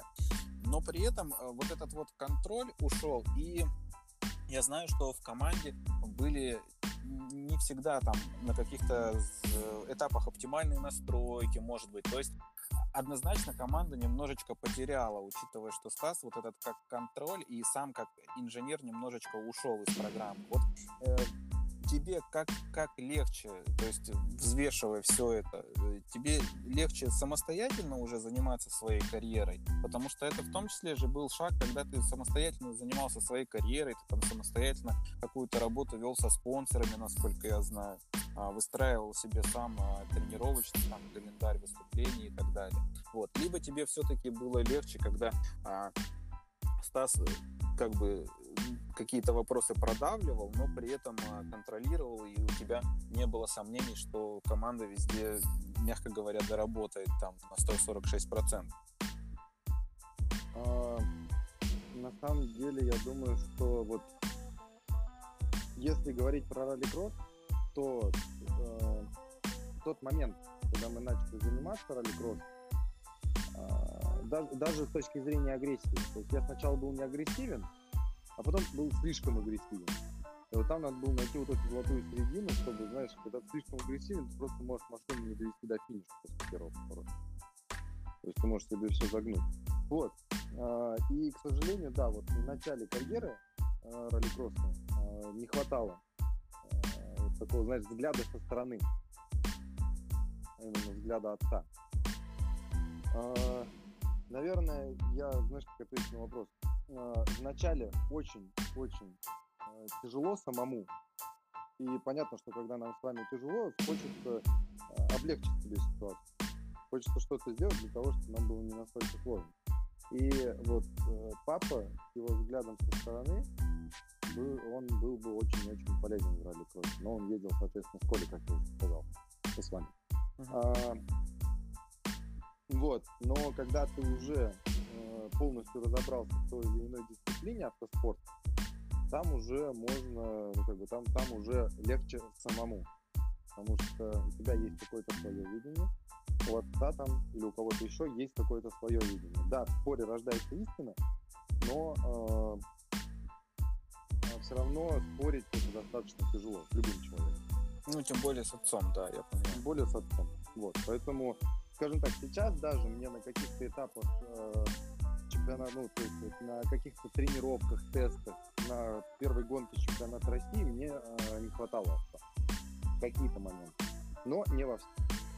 То есть, вот, Если бы можно было, знаешь, так по щелчку пальцев, чтобы папа появился, потом по щелчку пальцев ты дальше сам. Вот это был бы идеальный вариант.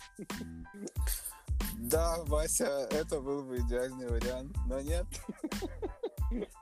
Так, и, собственно, да, ты э, вывел отлично на следующий мой вопрос, потому что... А, нет, э, очень мне хочется начать об этом говорить, но еще у меня один вопрос по поводу ралли-рейдов, потому что у тебя еще был дебют в ралли-рейдах. Тоже О. коротко, тезисно твои впечатления, рассказать, на какой технике ты там принимал участие, и вообще твои впечатления о дисциплине, хочется ли еще что-нибудь проехать, ну, твои мысли. Ну, насчет впечатлений. Это было... Это был интересный опыт. Вот так. Но а, я ехал на технике Т3, это баги. То есть это вариаторный вариатор, э, хода подвески какие-то просто э, чумовые. То есть этот автомобиль съедал такие кочки, которые я в принципе не думал, что, э, что какой-то автомобиль может так ехать по таким кочкам. То для меня это было некое откровение, что подвеска так может работать. И такие хода могут быть в автомобиле. Но там была максимальная скорость 130, ее, конечно, не хватало. Вот. Э, проехали мы гонку с Олегом Упаренко в качестве штурмана. Олег Упаренко, он очень опытный. А, штурман в ралли-рейдах, то есть он Dakar много раз ездил. Да, если ты слушал наш подкаст с Андреем Смирновым, он сказал очень круто, что Олег Упаренко ездит с бизнес-драйверами. И где-то в Екатеринбурге Досик нервно почесался, мне кажется. Да, это я помню. Вот. А, поехали Баху, по-моему, так оно, Баха, я не помню, как правильно произносить, а, Баху, а, Северный лес. Это в районе Егоры Драйв, в Питере, под Питером. Соответственно, ралли-рейдовая гонка. Короткая, 400 километров. Я понимаю, да, для ралли. Да, если можно говорить, короткая, 400 километров. Вот, то есть для ралли-рейдов это короткая гонка 400 километров. Там было 20 участков первый день и 20 участков во второй день. И э, все они были по 100 километров. Первый участок 100 километров, второй участок 100 километров.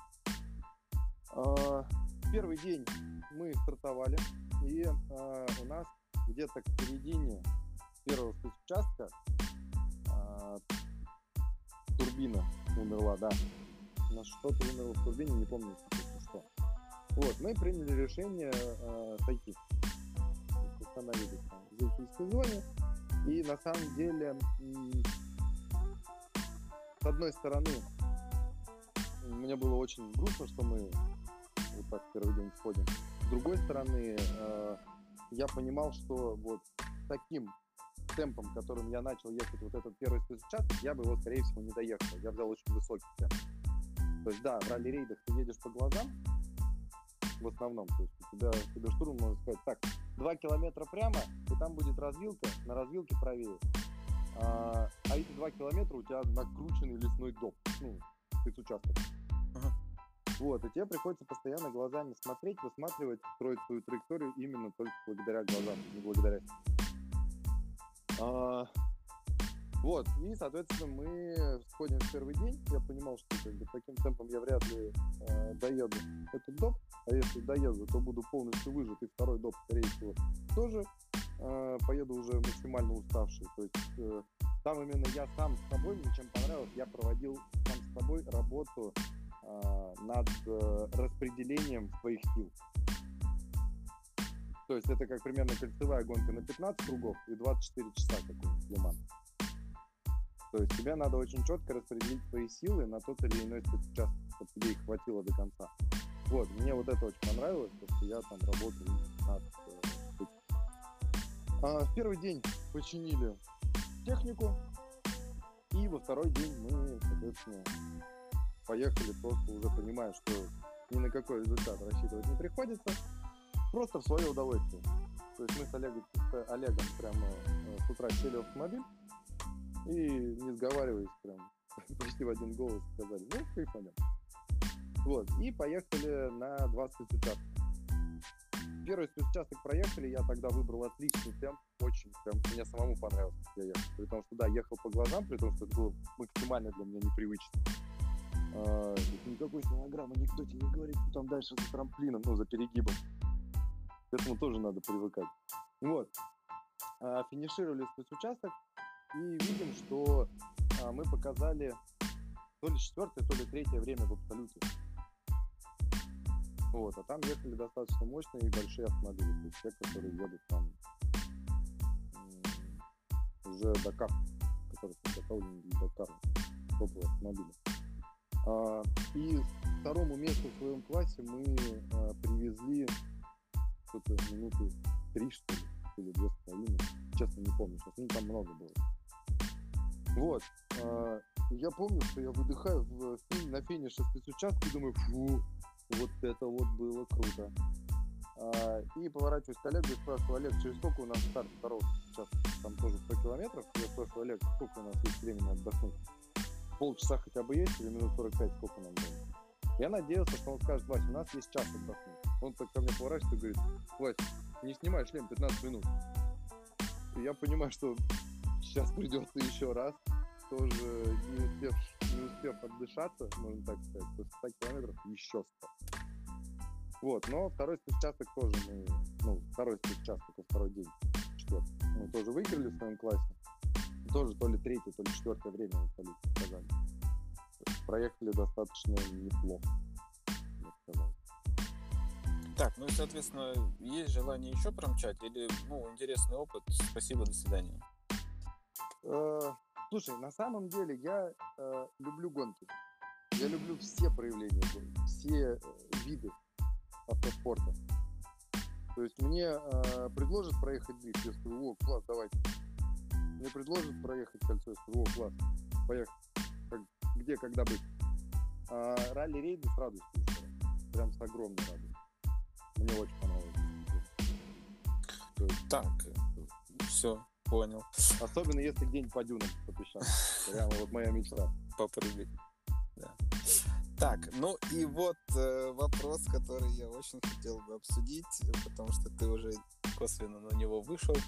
А, ты рассказывал про первый твой старт в чемпионате России, потому что ты вернулся в чемпионат России по классическому ралли. И единственный вопрос, зачем, Вася, как, что, куда, зачем? Потому что, ну, на самом деле, для чемпионата в том числе сплошные плюсы, потому что в прошлом году чемпионат, ну, были гонки, которые можно было интересно смотреть, но вот такая местами предсказуемая борьба, хотя была некая интрига.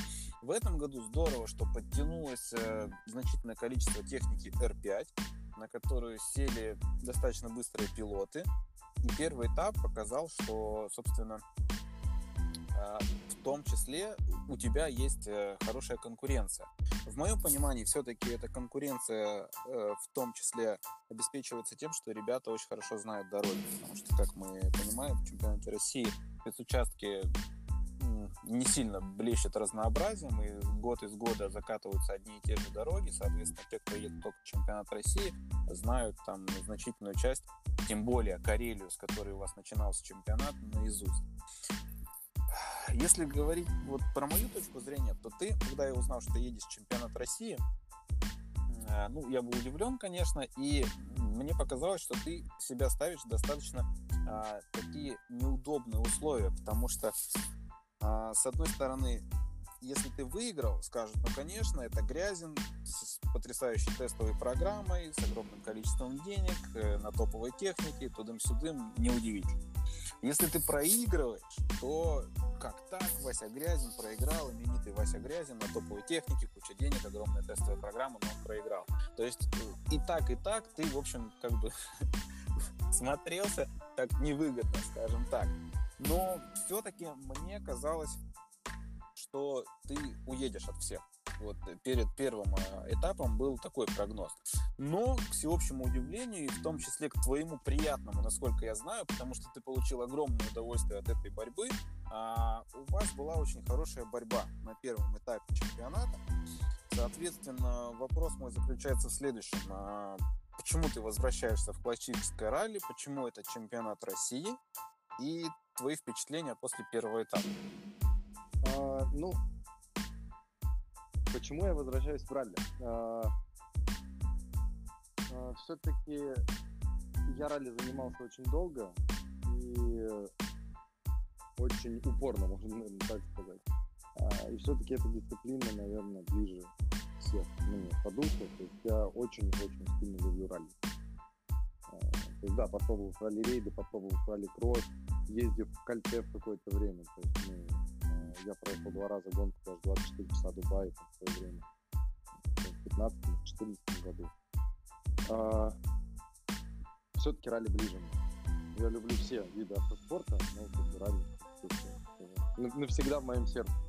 Я обожаю ралли. А, и а, когда поступило предложение проехать чемпионат России, я, не раздумывая, ответил «да».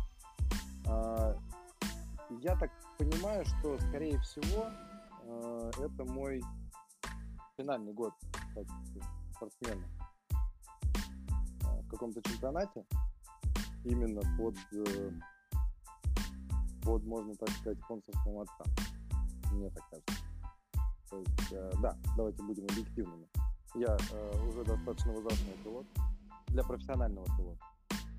То есть, чтобы ехать какие-то более серьезные программы, там чемпионат Европы, чемпионат э, мира, все-таки там э, сейчас э, доминирует и больше спонсоры смотрят на молодых перспективных пилотов. Э, я, может быть, перспективный, но, но, к сожалению, в вашей семье есть еще один перспективный еще парень, один, да. который моложе, да? вот. Э, то есть, и э, как бы, мне было всегда интересно попробовать автомобиль R5. То есть я до чемпионата России на R5 не ездил. То есть у меня был RX2 в ралли-кроссе, до этого Peugeot, до этого Super 2000. То есть я даже с Колей справа не катался на R5 до недавнего момента. А, ну, относительно недавнего момента. Все это время, как, с того момента, как Коля сел на R5, я к нему справа не ходил. Вот. А, и, соответственно, мне стало интересно попробовать R5, потому что я сейчас э, тренирую Артура Мурадяна, который тоже ездит на R5. А, и, соответственно, Александра Ржевкина, который тоже а, ездит на R5. А, и мне, как бы, да, я понимаю, что я на этом автомобиле могу что-то сказать им, объяснить, как надо ехать, но э, понимаю, что каких-то вот таких тоненьких нюансиков все-таки в управлении этим автомобилем еще там есть над чем поработать. И э, чемпионат России тоже, да, один из, э, как бы, одно, одна из возможностей мне получше разобраться с автомобилем R5, лучше понимать автомобиль. А, и как бы у меня есть еще, как мы с тобой говорили, с 2012 года такой незакрытый штампик. Должок, должок. Я понимаю.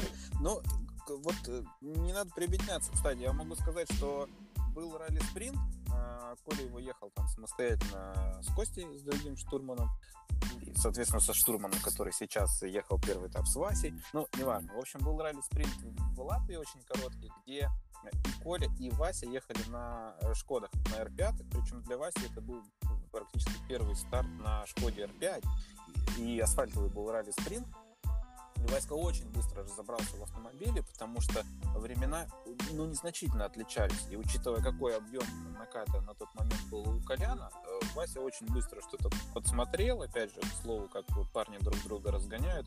И по итогам гонки, ну, Коля отъехал на очень-очень недалеко, и, собственно, там дело было действительно в нюансах. Так, ну и, соответственно, твои впечатления после первого этапа в чемпионате, который ты, кстати, выиграл и, собственно, сейчас возглавляешь э, турнирную таблицу. Ну да, пока, пока что карантин был, я возглавляю, возглавляю турнирную таблицу. Это радует. Но посмотрим, что будет дальше. Ну, э, скажем так, э, после первого этапа могу точно сказать, что э, пони... есть теперь понимание, над чем работать дальше. То есть э, эта гонка выявила э, мои э, слабые стороны, над которыми сейчас в межсезонье я достаточно активно как бы, работаю и стараюсь развиваться в этом направлении. Потому что, опять же, я давно не ездил по стенограмме. То есть, э, я условно заново учусь писать стенограмму. Я заново учусь ехать по стенограмме. Ну, это, конечно, грубо звучит. Понятно, что не заново учусь, а вспоминаю, как это делается. Поэтому над этим буду работать достаточно сильно. Ну, как бы очень-очень приятно было побороться с Ильей и с Ромой. Вот. Э, потому что я тоже, если честно, думал, что приеду и, соответственно, просто буду, ну, буду лидировать на всех участках. Но Рома с Ильей прямо так хорошо создали конкуренцию, и это классно.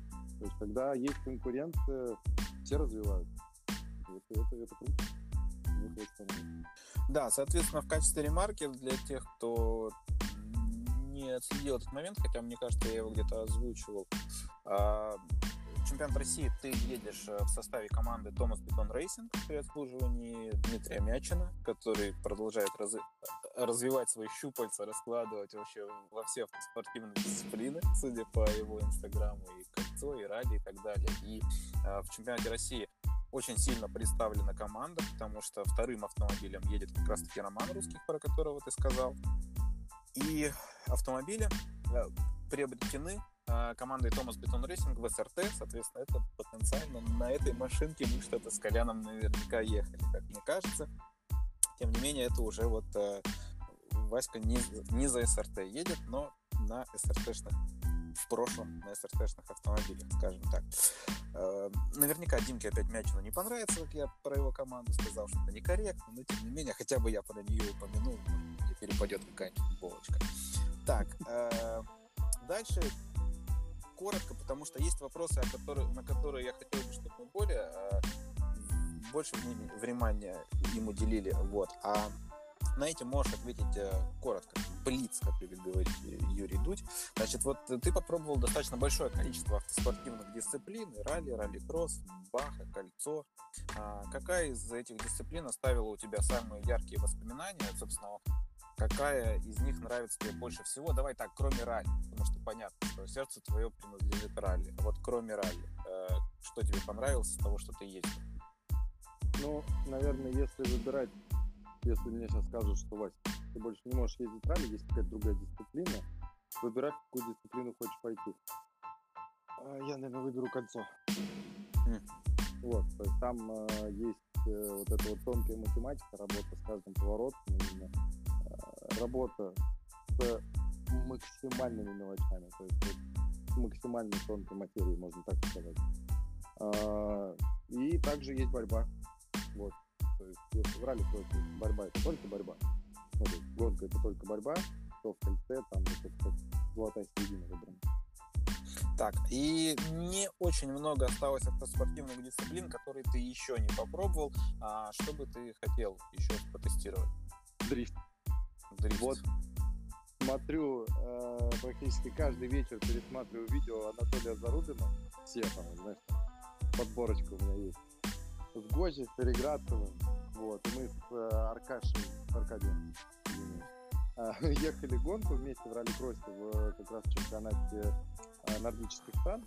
Подожди, его Аркадий только надо называть? Его величество царя только Аркадий, да, можно? Я просто не в курсе. Я называю Аркадий.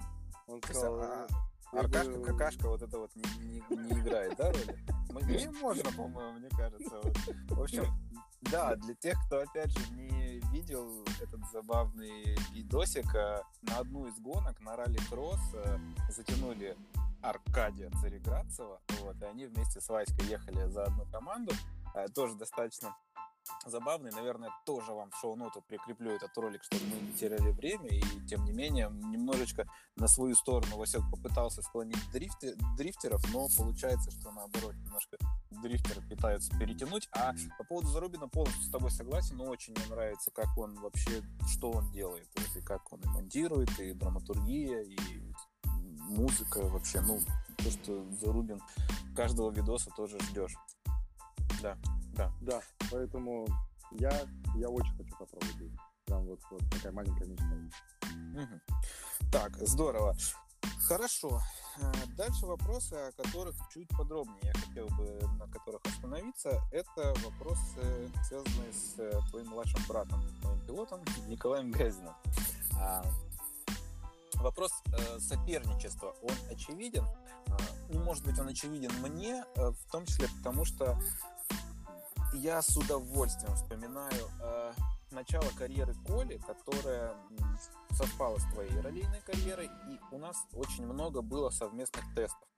Я прямо на позитиве всегда вспоминаю эти совместные зарубы за десятые секундочек, потому что когда парни заучивали спецучасток, штурмана только просто сидели и получали удовольствие от того, что происходит, а происходило следующее, соответственно, а, стояли датчики телеметрии, и, собственно, происходило вот уже ближе к кольцевому, наверное, соревнованию по спецучастку, кто кого обгонит, машины были абсолютно идентичные, времена, по сути, были абсолютно идентичные, там уже начиналось читерство, кто чуть раньше заскочит на луч. Я прекрасно помню, у нас, если тоже вспомнишь, был один тестовый спецучасток, мы с Колей, образно говоря, его у вас выиграли, но потому что мы финишном створе мы не тормозили и просто лупили там снежный вал, чтобы хоть как-то остановить автомобиль, хотя по-честному там надо было уже тормозить было, чтобы, собственно, не повреждая автомобиль, закончить тесты.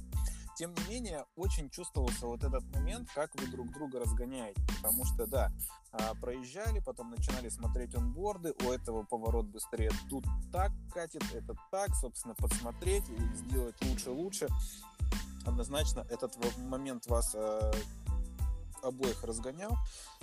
И вот вопрос соперничества, потому что как ты вообще к этому относишься? Потому что с одной стороны ты вроде как старший брат, а с другой стороны, а, как бы, когда младший тебя обгоняет, это немножечко ты, как, как так, ты же старший, должен быть быстрее и так далее и тому подобное.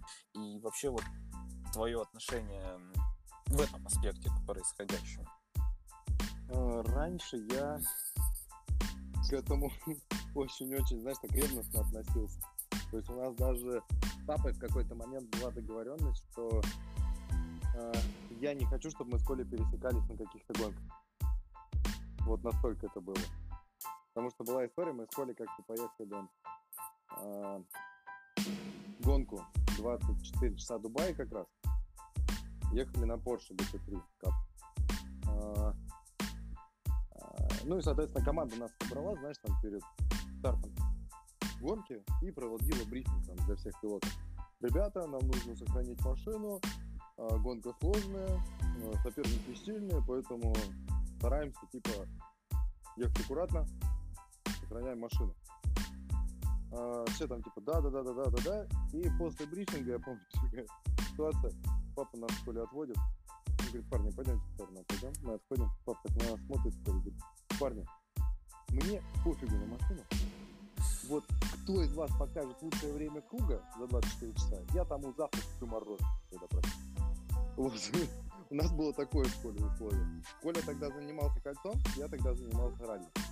А, и я помню, что я первый свой клип получил, ну, первый свой сидение за руль получил а, тепловой удар и долго там не мог сесть за руль. И ночью там сделал три сессии подряд практически. И показал очень хорошее время. Ну, ночью воздух холодный. Вот, я помню такую картину, папа Коля будет, через Коль, тебе скоро ехать. Морожка Коля... уходит, Коля, морожка уходит. Да, и Коль так открывает глаз и спрашивает, какое время у вас? Папа нам говорит, Коль такой, папа глаз так открывает, так сразу стоит такой, пап, ну-ка дай-ка мне шлемы. И пошел в машине. Вот. А, тогда, да, тогда я поставил лучшее время, у нас, по-моему, разрыв был там, там типа 5 соток секунды то есть очень маленький разрыв. Или, или одна десятка была разрыв а, по лучшему времени круга именно между нами с Колей. А, поэтому я получил мороженку. Но Коля тогда попал в трафик. Как он мог меня обогнать? Он реально быстрее. Вот. Я помню, Коля долго там переживал. Вот. Вас не обогнал. И то же самое, соответственно, в ралли. То есть, когда Коля начал ехать быстро, мы начали с ним, с ним бороться на тестах даже. Я помню, что я очень ревностно к этому относился. Я думал, что как так, я занимаюсь этим всю там, ну, практически сознательную жизнь. И э, Коля приходит и там меня уже обгоняет там, за полгода. Выскочка. Выскочка, да, вот. И меня, знаешь, как вот это, это всегда там мотивировало, что как бы, нет, я все равно буду быстрее. А потом, после уже аварии, э, я понял, ну, можно так сказать, отпустил ситуацию. Э, и, соответственно, понимаю, что сейчас та скорость, которой едет Коля по раллиным допам, ну, к сожалению, она сейчас для меня недоступна. То есть, как бы, Ярик, давай будем честны, вы два заводских. Вы заводской экипаж. Ну, вообще, Вась, у, у, у Коли говорят, на него штурман, короче, неплохой, поэтому вся скорость там лежит. На самом деле, сейчас, если с чемпионатом срастется, ты поймешь, как это работает. Вот эта магия бубнюки справа сидящей. Все, то есть теперь все, у нас чемпионат в кармане, хочешь сказать. На самом деле все зависит от Сивачевой и от Житкова, но потенциально, да. Так, слушай, а вот в контексте, то есть зрителям я, слушателям объясню, что, ну, естественно, я хорошо знаю обоих братьев, они абсолютно разные. То есть я не понимаю, как так получилось, но они абсолютно разные по характеру, по чувству юмора, по каким-то, ну, то есть это две абсолютно разные личности, которые оба достаточно сложные, со своими там плюсами, минусами и так далее. И в каких-то вопросах мне кажется, что Коля немножко взрослее даже Вася. Вот в твоем понимании, ощущении, как у вас происходит вот это вот общение по-братски-то, как кто у кого спрашивает совета, то есть все-таки ты остаешься старшим братом или в каких-то вопросах уже Коля стал старше? Слушай, на самом деле мне много кто так говорит, что Коля старше меня. Что мне вот, в последнее время, когда Коля уже повзрослел, ко мне подходит и спрашивает, а кто из вас старший в итоге? Вот, мне приходится рассказывать, что я старший, но Коля младше меня на 4 года. А на самом деле Коля очень... Э, то есть я из-за того, что, как ты сказал, такой достаточно добрый парень по жизни, вот, э, это создает впечатление того, что как бы я младше Коля, потому что Коля более серьезный э, в какие-то моменты. Вот, и, соответственно, такое впечатление создается. А, но мы с Колей, как бы, мы друг друга, я надеюсь, это взаимно, я, мы друг друга безумно любим.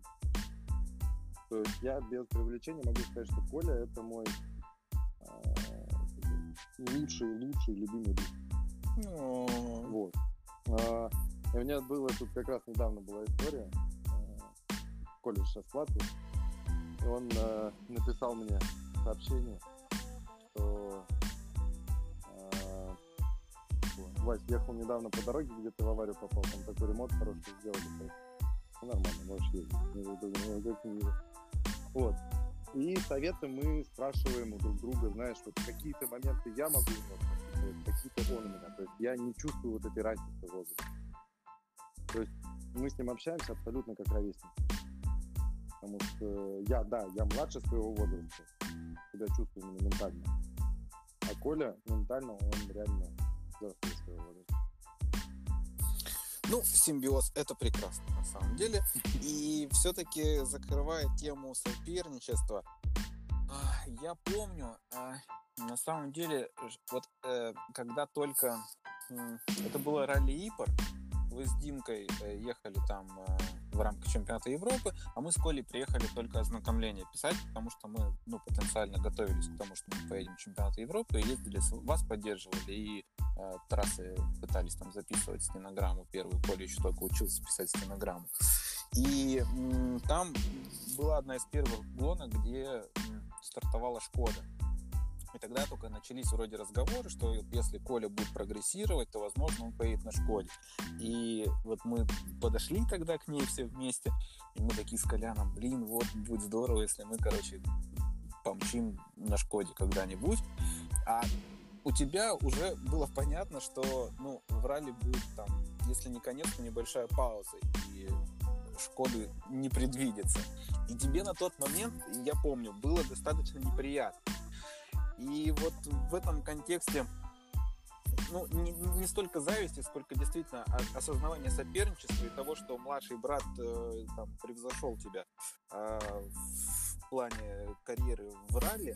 Вот э, что ты чувствовал, когда узнал, что твой брат попал в заводскую команду? Потому что наверняка у тебя-то тоже конечная цель была именно такая, естественно, попасть в завод там и попытаться стать чемпионом мира, ну, в составе завода именно.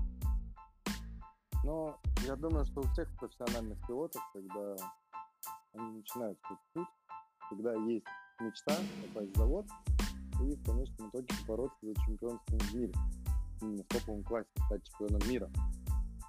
А, вот, у меня была точно такая же мечта. Но а, когда я узнал, что Коля станет заводским пилотом, я бегал по квартире, прыгал, потому что мне нельзя не бегать, не прыгать с моими ногами. А, и радовался просто как маленький, как маленький ребенок. Ну, то есть э, для меня это было, знаешь, как, как будто бы я попал в заводскую команду. Я, я не знаю почему так. То есть, опять же... Это потому что ты старший брат, который может. любит младшего, скорее всего, да. Может быть. И, знаешь, я вот эту ситуацию соперничества отпустил уже к тому моменту. А, понимал, что как бы все, ну, то есть, а, на что мне надеяться. Авария была точно, а, как бы, да, из-за того, что не могу бегать, немножко поднабрал вес. Те, кто меня видели, понимают, о чем я. А, я могу бегать, Вася, и тоже поднабрал вес. Тут крест на себе не ставь, знаешь ли, это вообще не связанные вещи. Ярик, ну это ты в карантин, а я и до карантина. Вот, поэтому э, я понимал, что как бы завод мне точно уже не светит. И я в тот момент, когда это осознал, я всей душой просто начал болеть за Колю. И когда я узнал о вашем попадании в завод, что вас взяли в завод, ну, это я еще там два дня ходил в такой, знаешь, такой максимально глупой улыбкой на лице, и все просто думали, что мальчик-дурачок ходит просто так улыбается. Ну, примерно так это было. Ну, это, это, это мудрость старшего брата, созидание, это, это классно. На самом деле, по поводу завода не переживай, Челябинский трубопрокатный всегда открыт для тебя, поэтому ты, если мечта попасть в завод, то Опять же, в автовазе у меня есть связи определенные. Так что... подожди секунду номерочек. Запиши, запишите, да. Так, я хотел бы сейчас немножечко коснуться твоей тренерской работы и работы твоей э, в центре водительского мастерства BMW, потому что ты достаточно давно уже начал там работать, и я знаю, что именно вот за счет того, что ты очень легко и комфортно общаешься с людьми, э, ты на хорошем счету как инструктор, тебя привлекают на различные мероприятия, и ты, в принципе, хорошо выстраиваешь там диалог с клиентами, и э, это переложилось, естественно, на твою тренерскую работу, потому что тоже сказал, да, что ты, ну, в числе твоих там учеников, там, как тренер ты курируешь Артура Мурадяна и Александра Жевкина. И вот, соответственно, первый вопрос э, касательно твоей работы в BMW, как, как там относится, что ты периодически вынужден уезжать э, с работы и заниматься тренерством. И в связи с этим, что тебе более интересно э, в контексте того, что не планируешь ли ты, допустим, завершить Э, работу в центре водительского мастерства и полностью уйти на тренерскую работу. Тем более ты сказал, что вот, а, возможно, этот сезон последний, э, если говорить про финансовую поддержку со стороны Стаса, и если не получится самостоятельно найти какую-то извне, то, может быть, тоже сконцентрироваться больше на тренерской работе, если она действительно а, доставляет какое-то удовольствие. Ну, то есть вот твои приоритеты на данный момент и насколько тебе интересно заниматься именно тренерством. Ну, э, в БМВ я работаю уже год, может даже чуть побольше, там, год-два месяца. Вот.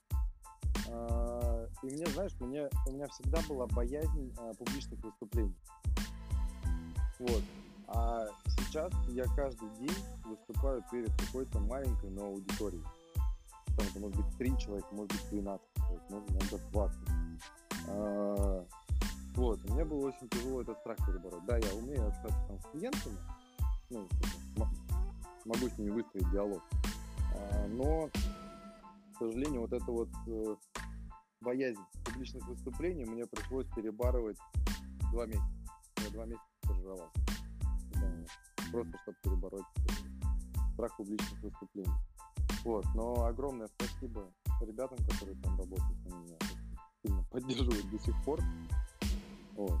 А, а что касается уездов, то есть да, я в БМВ а, присутствую практически каждый день, если я в Москве. Есть, И для тех, кто слушает, это надо понимать, что Вася каждый день из Москвы ездит на полигон, который находится нифига не в центре Москвы, недалеко от его дома, и потом, соответственно, поздно ночью, вечером возвращается назад. Ну, это примерно 80-85 километров от дома до Трача он уходит. Вот. Я там присутствую каждый день э, и э, помогаю нашему шефу, а шеф у нас Дмитрий Никончук, для тех, кто знает. Вот. Это тоже наш э, ролист, э, вице-чемпион Эстонии. Э, ездил он на заднем приводе на BMW. Вот, есть, на заднем приводе Дима очень любит. И э, Дима, так как он тоже ролист, он э, понимает мою ситуацию, он понимает, что да, мне надо уехать либо на гонку, э, либо э, поехать там тренировать Артура. Он прекрасно понимает, что да, э, я здесь в ВМВ занимаюсь тренерской работой, но мне еще тоже очень важно э, как бы, курировать Артура, вот, и, соответственно, самому тоже э, получать дополнительный опыт и не забывать, как ездить быстро. Вот, поэтому Дмитрию Никончуку огромное спасибо. Он меня отпускает на все выезды и соревнования, которые, соответственно, есть у меня в календаре. А, насчет э, тренерской работы, да, мне нравится работать в BMW, а, потому что, да, я люблю эту марку достаточно сильно. Сам езжу на автомобиле BMW. Вот, и, соответственно, э, мне нравится там работать, то есть я благодарен безумно Коле за то, что она меня навестила публичным выступлением, но, э, честно, я в дальнейшем очень-очень хочу, не знаю, получится это или нет, но я очень хочу э, все-таки перейти на э, тренерскую работу, именно тренировать спортсменов профессиональных желательно. Ну, то есть, как бы, всех спортсменов. В ралли, в кольце, э, работа с телеметрией, то есть, давлением в колесах, с пилотированием. Мне все это безумно тоже нравится. То есть, мне нравится сравнивать графики, нравится э, смотреть онборды, как человек пилотирует, нравится, знаешь, там, высматривать какие-то нюансы, где человек может поехать быстрее, и пытаться ему, знаешь, так вот объяснить, э, как это исполнить за рулем автомобиля. Вот. Поэтому я бы очень хотел перейти в дальнейшем на э, именно тренерскую работу, ну, тренерскую работу профессиональных пилотов. Или просто uh-huh. Ну, ты понимаешь, да, что сейчас из озвученного выше я не Сурч где-то в Риге заплакал тихонько, слушая этот подкаст, потому что ты половину вещей произнес, которыми он, по идее, должен заниматься. Ты, ты забрал у него и телеметрию, и давление в колесах, и все-все-все, что могло быть вообще. Э, скажем так, Ярик, то, как я разбираюсь, и то, как я не Сурч разбирается, это два раза, два раза, две разные планеты. Да, все верно. Я не сплакал до этого момента, а сейчас вот он зарыдал, потому что ты еще и сказал, что его уровень вообще ни, ни в какое сравнение с твоим не идет в этих вопросах. Отлично. Добро пожаловать в позитивный подкаст. И, ну, я не сказал, в какую сторону. Ну, это очевидно, это вообще, это очевидно, Вася, естественно. Мы же про Урчак говорим. Так, э, закрывая вопрос по твоей тренерской деятельности, э, прозвучало две фамилии что ты тренируешь Артура Мурадяна и Александра Жевкина. А, два абсолютно разных пилота, местами с разным подходом к своей вообще автоспортивной карьере, если можно так говорить.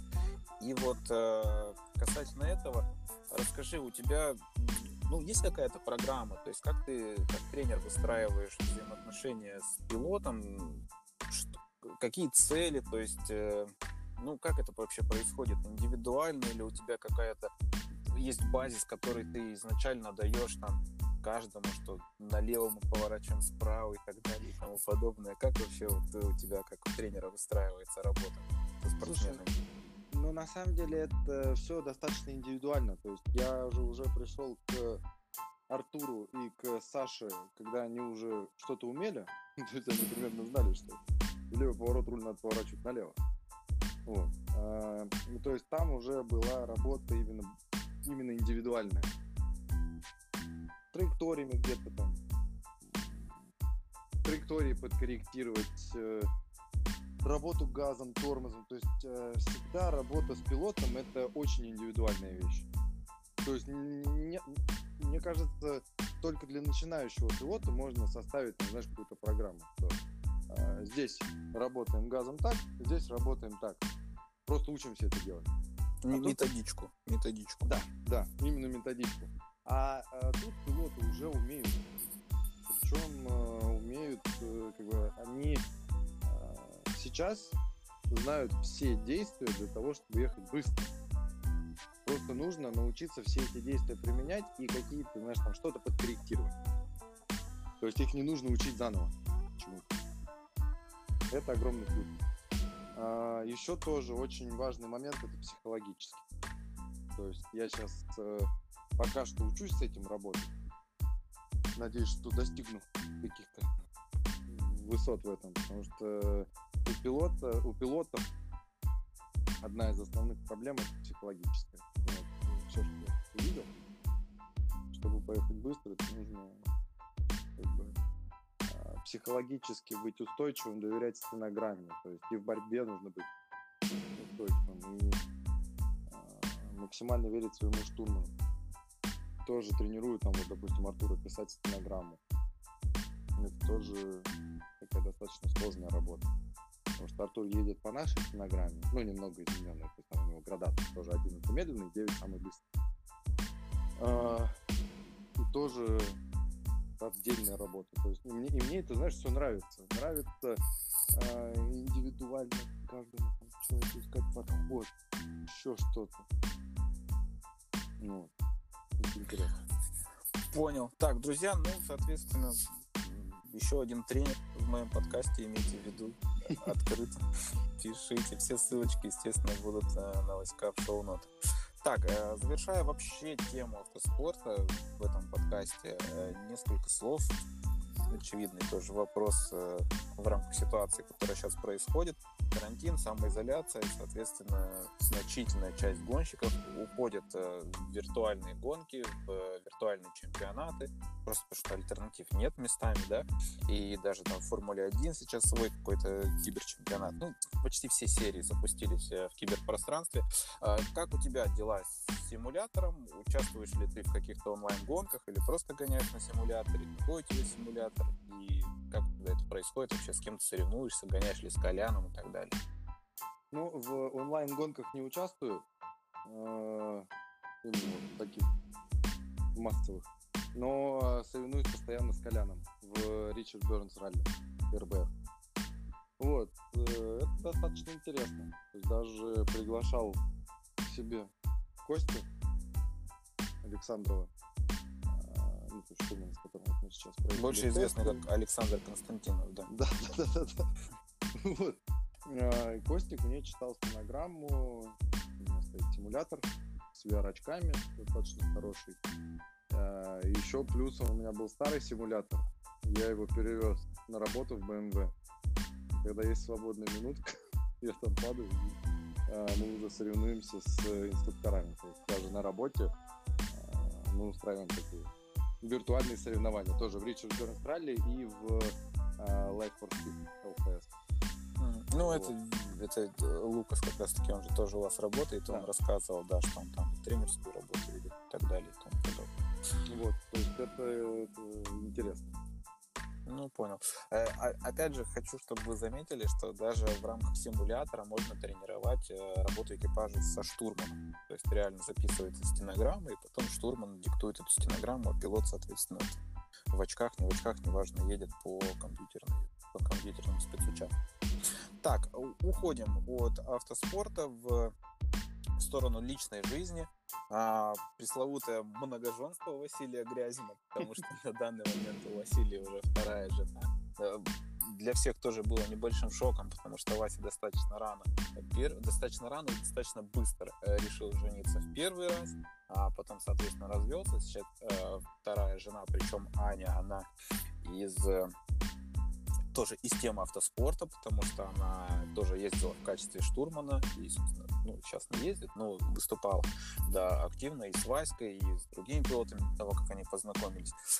Соответственно, э, ну, э, во-первых, вот э, многоженство твое, оно с чем было связано? С тем, что молодой, горячий и, собственно, шел на поводу эмоций, не особо понимая, что, что происходит или как? Ну, ты ответил за меня, Ярик. Okay, ну, да. Молодой горячий, а молодой глупый. Вот так вот, наверное, лучше. Я, я пытался, друзья, Вася не даст соврать. Старый опытный свидетель до последнего пытался, собственно. Но, увы и ах. Тем не менее, это тоже опыт. Давайте называть вещи своими именами. Окей, сейчас у вас автоспортивная семья, потому что и ты, и Аня в, в теме автоспорта. И в связи с этим вот э, какие есть плюсы, минусы, наложило ли это какой-то аспект на вашу семейную жизнь, больше понимания, больше скандалов, что как вообще происходит в семье, где оба увлекаются автоспортом, авторали в частности? Слушай, ну, на начале отношений это было э, максимально здорово. Потому что мы вообще с Аней познакомились вживую на каком-то из ралли-мастер-шоу, которое проходило в Москве. Аня тогда еще не занималась автоспортом, но очень хотела. И она пришла на э, это мероприятие, чтобы взять у меня автограф. Тогда мы с ней познакомились. Это самое интересное. Наверное, вот. Потом она начала ездить штурманом. Я ее тоже заметил, думаю, о, какая симпатичная девушка. То есть ты не заметил, когда она брала автограф, ты заметил, когда она начала ездить в качестве штурмана? Да? Ну, как бы я ее тогда заметил, когда она брала автограф, но как-то не оценил. Потому что ну там столько писал... девушек брали автограф, что... Нет, там была девушка рядом, Ярик. Там... А, твоя девушка. Все, я понял. Я понял. Вот. А, поэтому, когда она начала ездить, я обратил на нее внимание. Вот. А, подумал, что какая-то девочка в сторону. Вот. Мы пару раз там поболтали где-то. А потом я, соответственно, женился первый раз. Максимально, максимально удачно. Вот. А, соответственно, разводиться я в первый раз приехал. Ну, разводиться. Разводиться первый раз. Это должен быть второй, да? А, разводиться, разводиться я приехал на инвалидной коляске, а, в инвалидном кресле. И, и у меня дата развода стоит мой день рождения. 11 ноября у меня день рождения, и 11 ноября это дата моего рода. Вот. То есть такое интересное совпадение. А, вот, после того, как я там уже начал ходить с палочкой, а, то есть более активно и свободно передвигаться, я написал Ане, приехал, мы встретились, и вот на начале это было очень интересно. Обсуждали машины, обсуждали автоспорт. Сейчас, да, Аня, к сожалению, не ездит,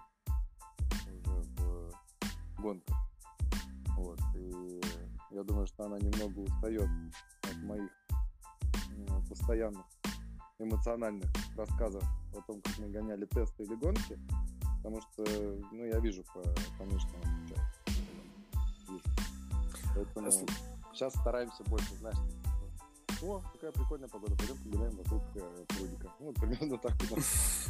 Слушай, ну вы же проехали вместе как минимум ралли мастер-шоу на Мазде. И вот э, несколько слов о том, что как функционирует экипаж, имеет ли он право на существование муж и жена. Э, то есть это, это скандал в машине или это наоборот полный понимание с полуслова и так далее и тому подобное. Либо там ты боишься быстро гнать, потому что справа у тебя сидит близкий, любимый человек и так далее. Ну, а, вот такой экипаж семейный, это ужас. Вот, просто. Э, потому что ты, во-первых, да, когда едешь, ты волнуешься за, соответственно, свою жену. А, вот, но а, у нас был случай как раз вот на ралли мастер-шоу, мы подъехали к участку, что-то я, по-моему, не то сказал. Не так посмотрел, скорее не всего. Не так, нет, э, либо Ане показалось, что я что-то не так сказал, либо я реально что-то не так сказал, я уже не помню. Вот, э, и Аня там э, психанула, ну, как бы начала мне высказывать, я тоже психанул, но вот это был на самом деле плюс, и, и минус, и плюс. То есть, да, мы там немножко повздорили перед стартом, но потом я этот участок, ну, такой агрессии ехал, Ярик, как, какой у меня в ралли-кроссе не было. То есть, в этом плане был плюс, реально быстро ехал. Так, слушай, еще у вас есть мировая мама, да, очаровательная Юля, которая я не понимаю, как вас всех вывозит, потому что, во-первых, в принципе, у вас все, как мы выяснили, суперличности, и Коля еще и живет в другом городе, тебя очень редко она видит, поэтому любимые сыновья непонятно где, Стас тоже весь в работе, либо в процессе, и как бы и при этом Юля помогает нам заниматься там логистикой, что-то билеты и так далее и тому подобное. И это очаровательно хрупкая женщина, как-то все это понятно, что она и нервничает, переживает. Я знаю, что она специально не старается не ездить на гонки, чтобы переживать. Вот как вообще она относится к происходящему? Сколько это еще будет продолжаться, прежде чем она скажет, все, хватит, завязывай. Я Но... хочу, чтобы семья была дома. Один раз она пыталась это сказать. Вот. Э, ну, то есть я понимаю, что у них с папой состоялся разговор на эту тему. А, то есть, да, мама переживает, Коля там, Коля живет в другом городе, со мной она видится не так часто. Если я лежу в больнице, тогда часто. Э, с переломными ногами, вот, когда я первый раз переломал ноги, второй раз, она, видимо, уже потихонечку начинает привыкать, что я не очень удачливый мальчик, потому что каждый раз, когда она уезжает куда-нибудь отдыхать за границу, она говорит, Вась, я уезжаю, давай только без происшествий, пожалуйста. Я говорю, мам, ну я в прошлый раз тоже не планировал, поэтому вот. Один был момент, когда она там, пыталась э, сказать отцу, что, может быть, нашим мальчикам этим не заниматься. А у нас с папой, когда я начал заниматься автоспортом, а, я тогда тренировался на BMW, на заднеприводной, на М3 в 36 кузове. А, Е36, соответственно. У папы была тренировочная, вот. И а, в какой-то в какой-то момент э, мы тренировались по озеру, мама приехала к нам отдать ключи, потому что мы тренировались поздно вечером, отда... мама хотела отдать ключи от квартиры папе и поехать спать. Мы, соответственно, сами зашли, там, легли э, уже поздно-поздно вечером. Вот. А, а у нас с папой был, э, была договоренность, что маму ни он, ни я, никто из нашей семьи ни в коем случае не катаем в спортивном автомобиле по спортивному треку. Потому что мама тогда как бы, ну, насколько это быстро страшно, ну, как бы пусть, пусть лучше она вот как бы не понимает, чем это. Той картины, которую она себе представляла, было достаточно, да? Да, да, да, да, да. Вот. А, и как-то она приезжает тут отдать ключи, и я такой раздухаренный из машины вылезаю и говорю, мам, слушай, а хочешь я тебя про- э, прокачу? Мама так ко мне поворачивается, и я вижу просто лицо папы, который стоит у нее за спиной, и понимаю, что я сказал такую фигню, что мне дома не только от мамы, а еще от папы прилетит. Вот. А, и, соответственно, Мама такая, а почему бы и нет? Перед сном. Прокати меня. Там был круг такой по озеру в километр. Просто такой медленный, много медленных поворотов, один километр. И я маму прокатил, э, тогда я ездил не очень быстро, то есть только начинал. Э, и я потом маму прокатил еще на 5 секунд медленнее с круга, чем вот я ездил там от своего лучшего времени. Вот, то есть практически, знаешь, на первой передачке просто не скользя поехал по кругу. А, на что потом мама вышла, отдала папе ключи и сказала, типа, ну вы, мальчики, у меня даете, какой же, типа, чем же вы занимаетесь? И уехала домой. То есть там, ну, там немножко другой разговор. А, но она прям так очень эмоционально высказалась и уехала домой. Вот, но потом мы с папой с ней поговорили, и она все поняла. Вот. До сих пор как бы каждый раз, когда финишируешь гонку, звонишь маме, она первое, что спрашивает, это, все хорошо а, с тобой. Вот, ты говоришь, да, и после этого она только спрашивает, ну, ну как проехали? Такие вот. Да, да, и нам всегда перед каждым стартом там дачи пишет. Ну, то есть, да, он да. у вас большой молодец.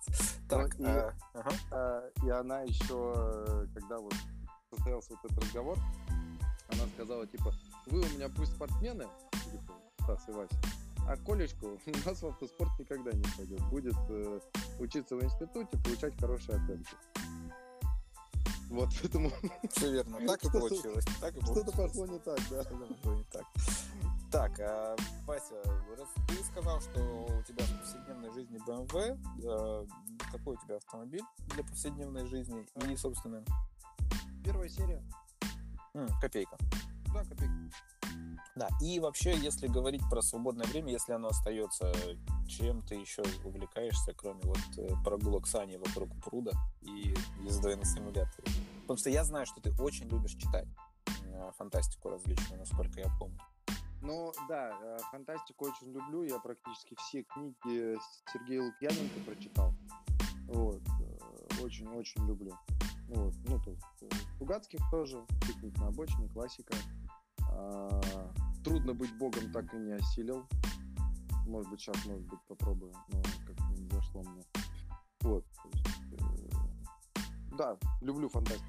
Но сейчас вот на карантине, э, когда работы было немного, она была только на дому, а, я начал э, увлекаться I- IP, IPSC стрельбой. То есть это практическая стрельба. А, это тебя сосед Дмитрий Еремеев затащил. Соседушка. Не сказал бы, Дима, он стреляет, по-моему, из дробовика или из винтовки, что-то такое. А я, меня именно зацепили пистолеты. Вот. Ну, да, разные. Ну, это же тоже все у него в рамках э, практически стрельбы, насколько я знаю, проходит. Но, тем не менее, это так. И ты прям ходишь, стреляешь на стрельбище, да, то есть ты те- быстро можешь теперь выхватывать, перезаряжать, вот это вот все. Ну, а, насчет Димы, кстати, не знаю, какой стрельбой занимается, я с ним это не обсуждал. Вот. А, на самом деле, а, выхватывать быстро, там, вставлять обойму, вставлять магазин, перезаряжать. Не знаю, насколько быстро у меня это получается, потому что стрельбища пока закрыты все. То есть э, во время карантина они были закрыты, и сейчас пока тоже потихонечку, я так понимаю, начинают открываться. Но пока что не все. Вот, я для себя нашел выход. Есть же Airsoft пистолет, Мгм. ну, то есть пульками. Да. Может быть, кто-нибудь помнит, в детстве такие пластиковые пульки. И они э, полностью аналогичны боевым аналогам. Ну, то есть бо- боевым пистолетам. Точно такие же. И вот с ними как раз очень хорошо тренироваться. Там, достаешь пистолет, вставляешь обойму, э, заряжаешь, ну, то есть э, Изготовочка, взводишь, вот взводишь затвор, да. То есть э, тут именно вот э, я как бы мое пока что увлечение это э, разбор, какие есть виды пистолетов, какими удобнее стрелять, как правильно держать, э, какой должен быть хват, и, соответственно, просто вот такое тренировка по видео дома с э, пистолетами, вот, пульками. Ну, главное Джона Уика пересмотреть. Практически Это- стрельбе, в подготовке, главное пересмотреть Джона Уика.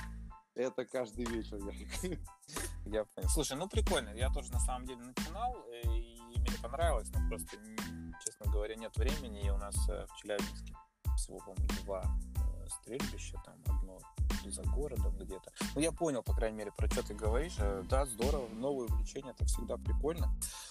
Окей, так, очень много мы с тобой поболтали. Это говорит о том, что у нас в гостях был очередной очень интересный собеседник Василий Грязин. Большое, Васька, тебе спасибо за время, которое ты уделил. А, Надеюсь, э, слушателям было интересно. Традиционно вся информация, которую мы озвучивали в шоу-нотах. Ваши вопросы вы можете присылать мне на электронный адрес, он там же. А в шоу-нотах не забудьте в, э, написать в теме письма, что это вопросы в подкаст, иначе я просто потеряю ваше письмо и, скорее всего, не прочитаю. А не забывайте оценить э, наш подкаст э, в Apple iTunes, в частности, потому что там вроде как это помогает его продвигать. Ну и мы запустились на Патреоне. А, Если есть возможность и желание, вы можете поддержать чеканной монетой, так сказать, э, подкаст. И сейчас мы последние тут э, сбережения подкопим и, собственно, купим нормальный микрофон, который позволит, я надеюсь, сделать чуть качественный звук. А, Васек, еще раз спасибо. Тебе спасибо, Ярик. Да, всегда рад. И я надеюсь, может быть, погоняем, так сказать, в ближайшее время. В любом случае, даже если этого не случится, тебе и удачи на всех последующих стартах. И, собственно, друзья, услышимся, когда услышимся. Всем пока.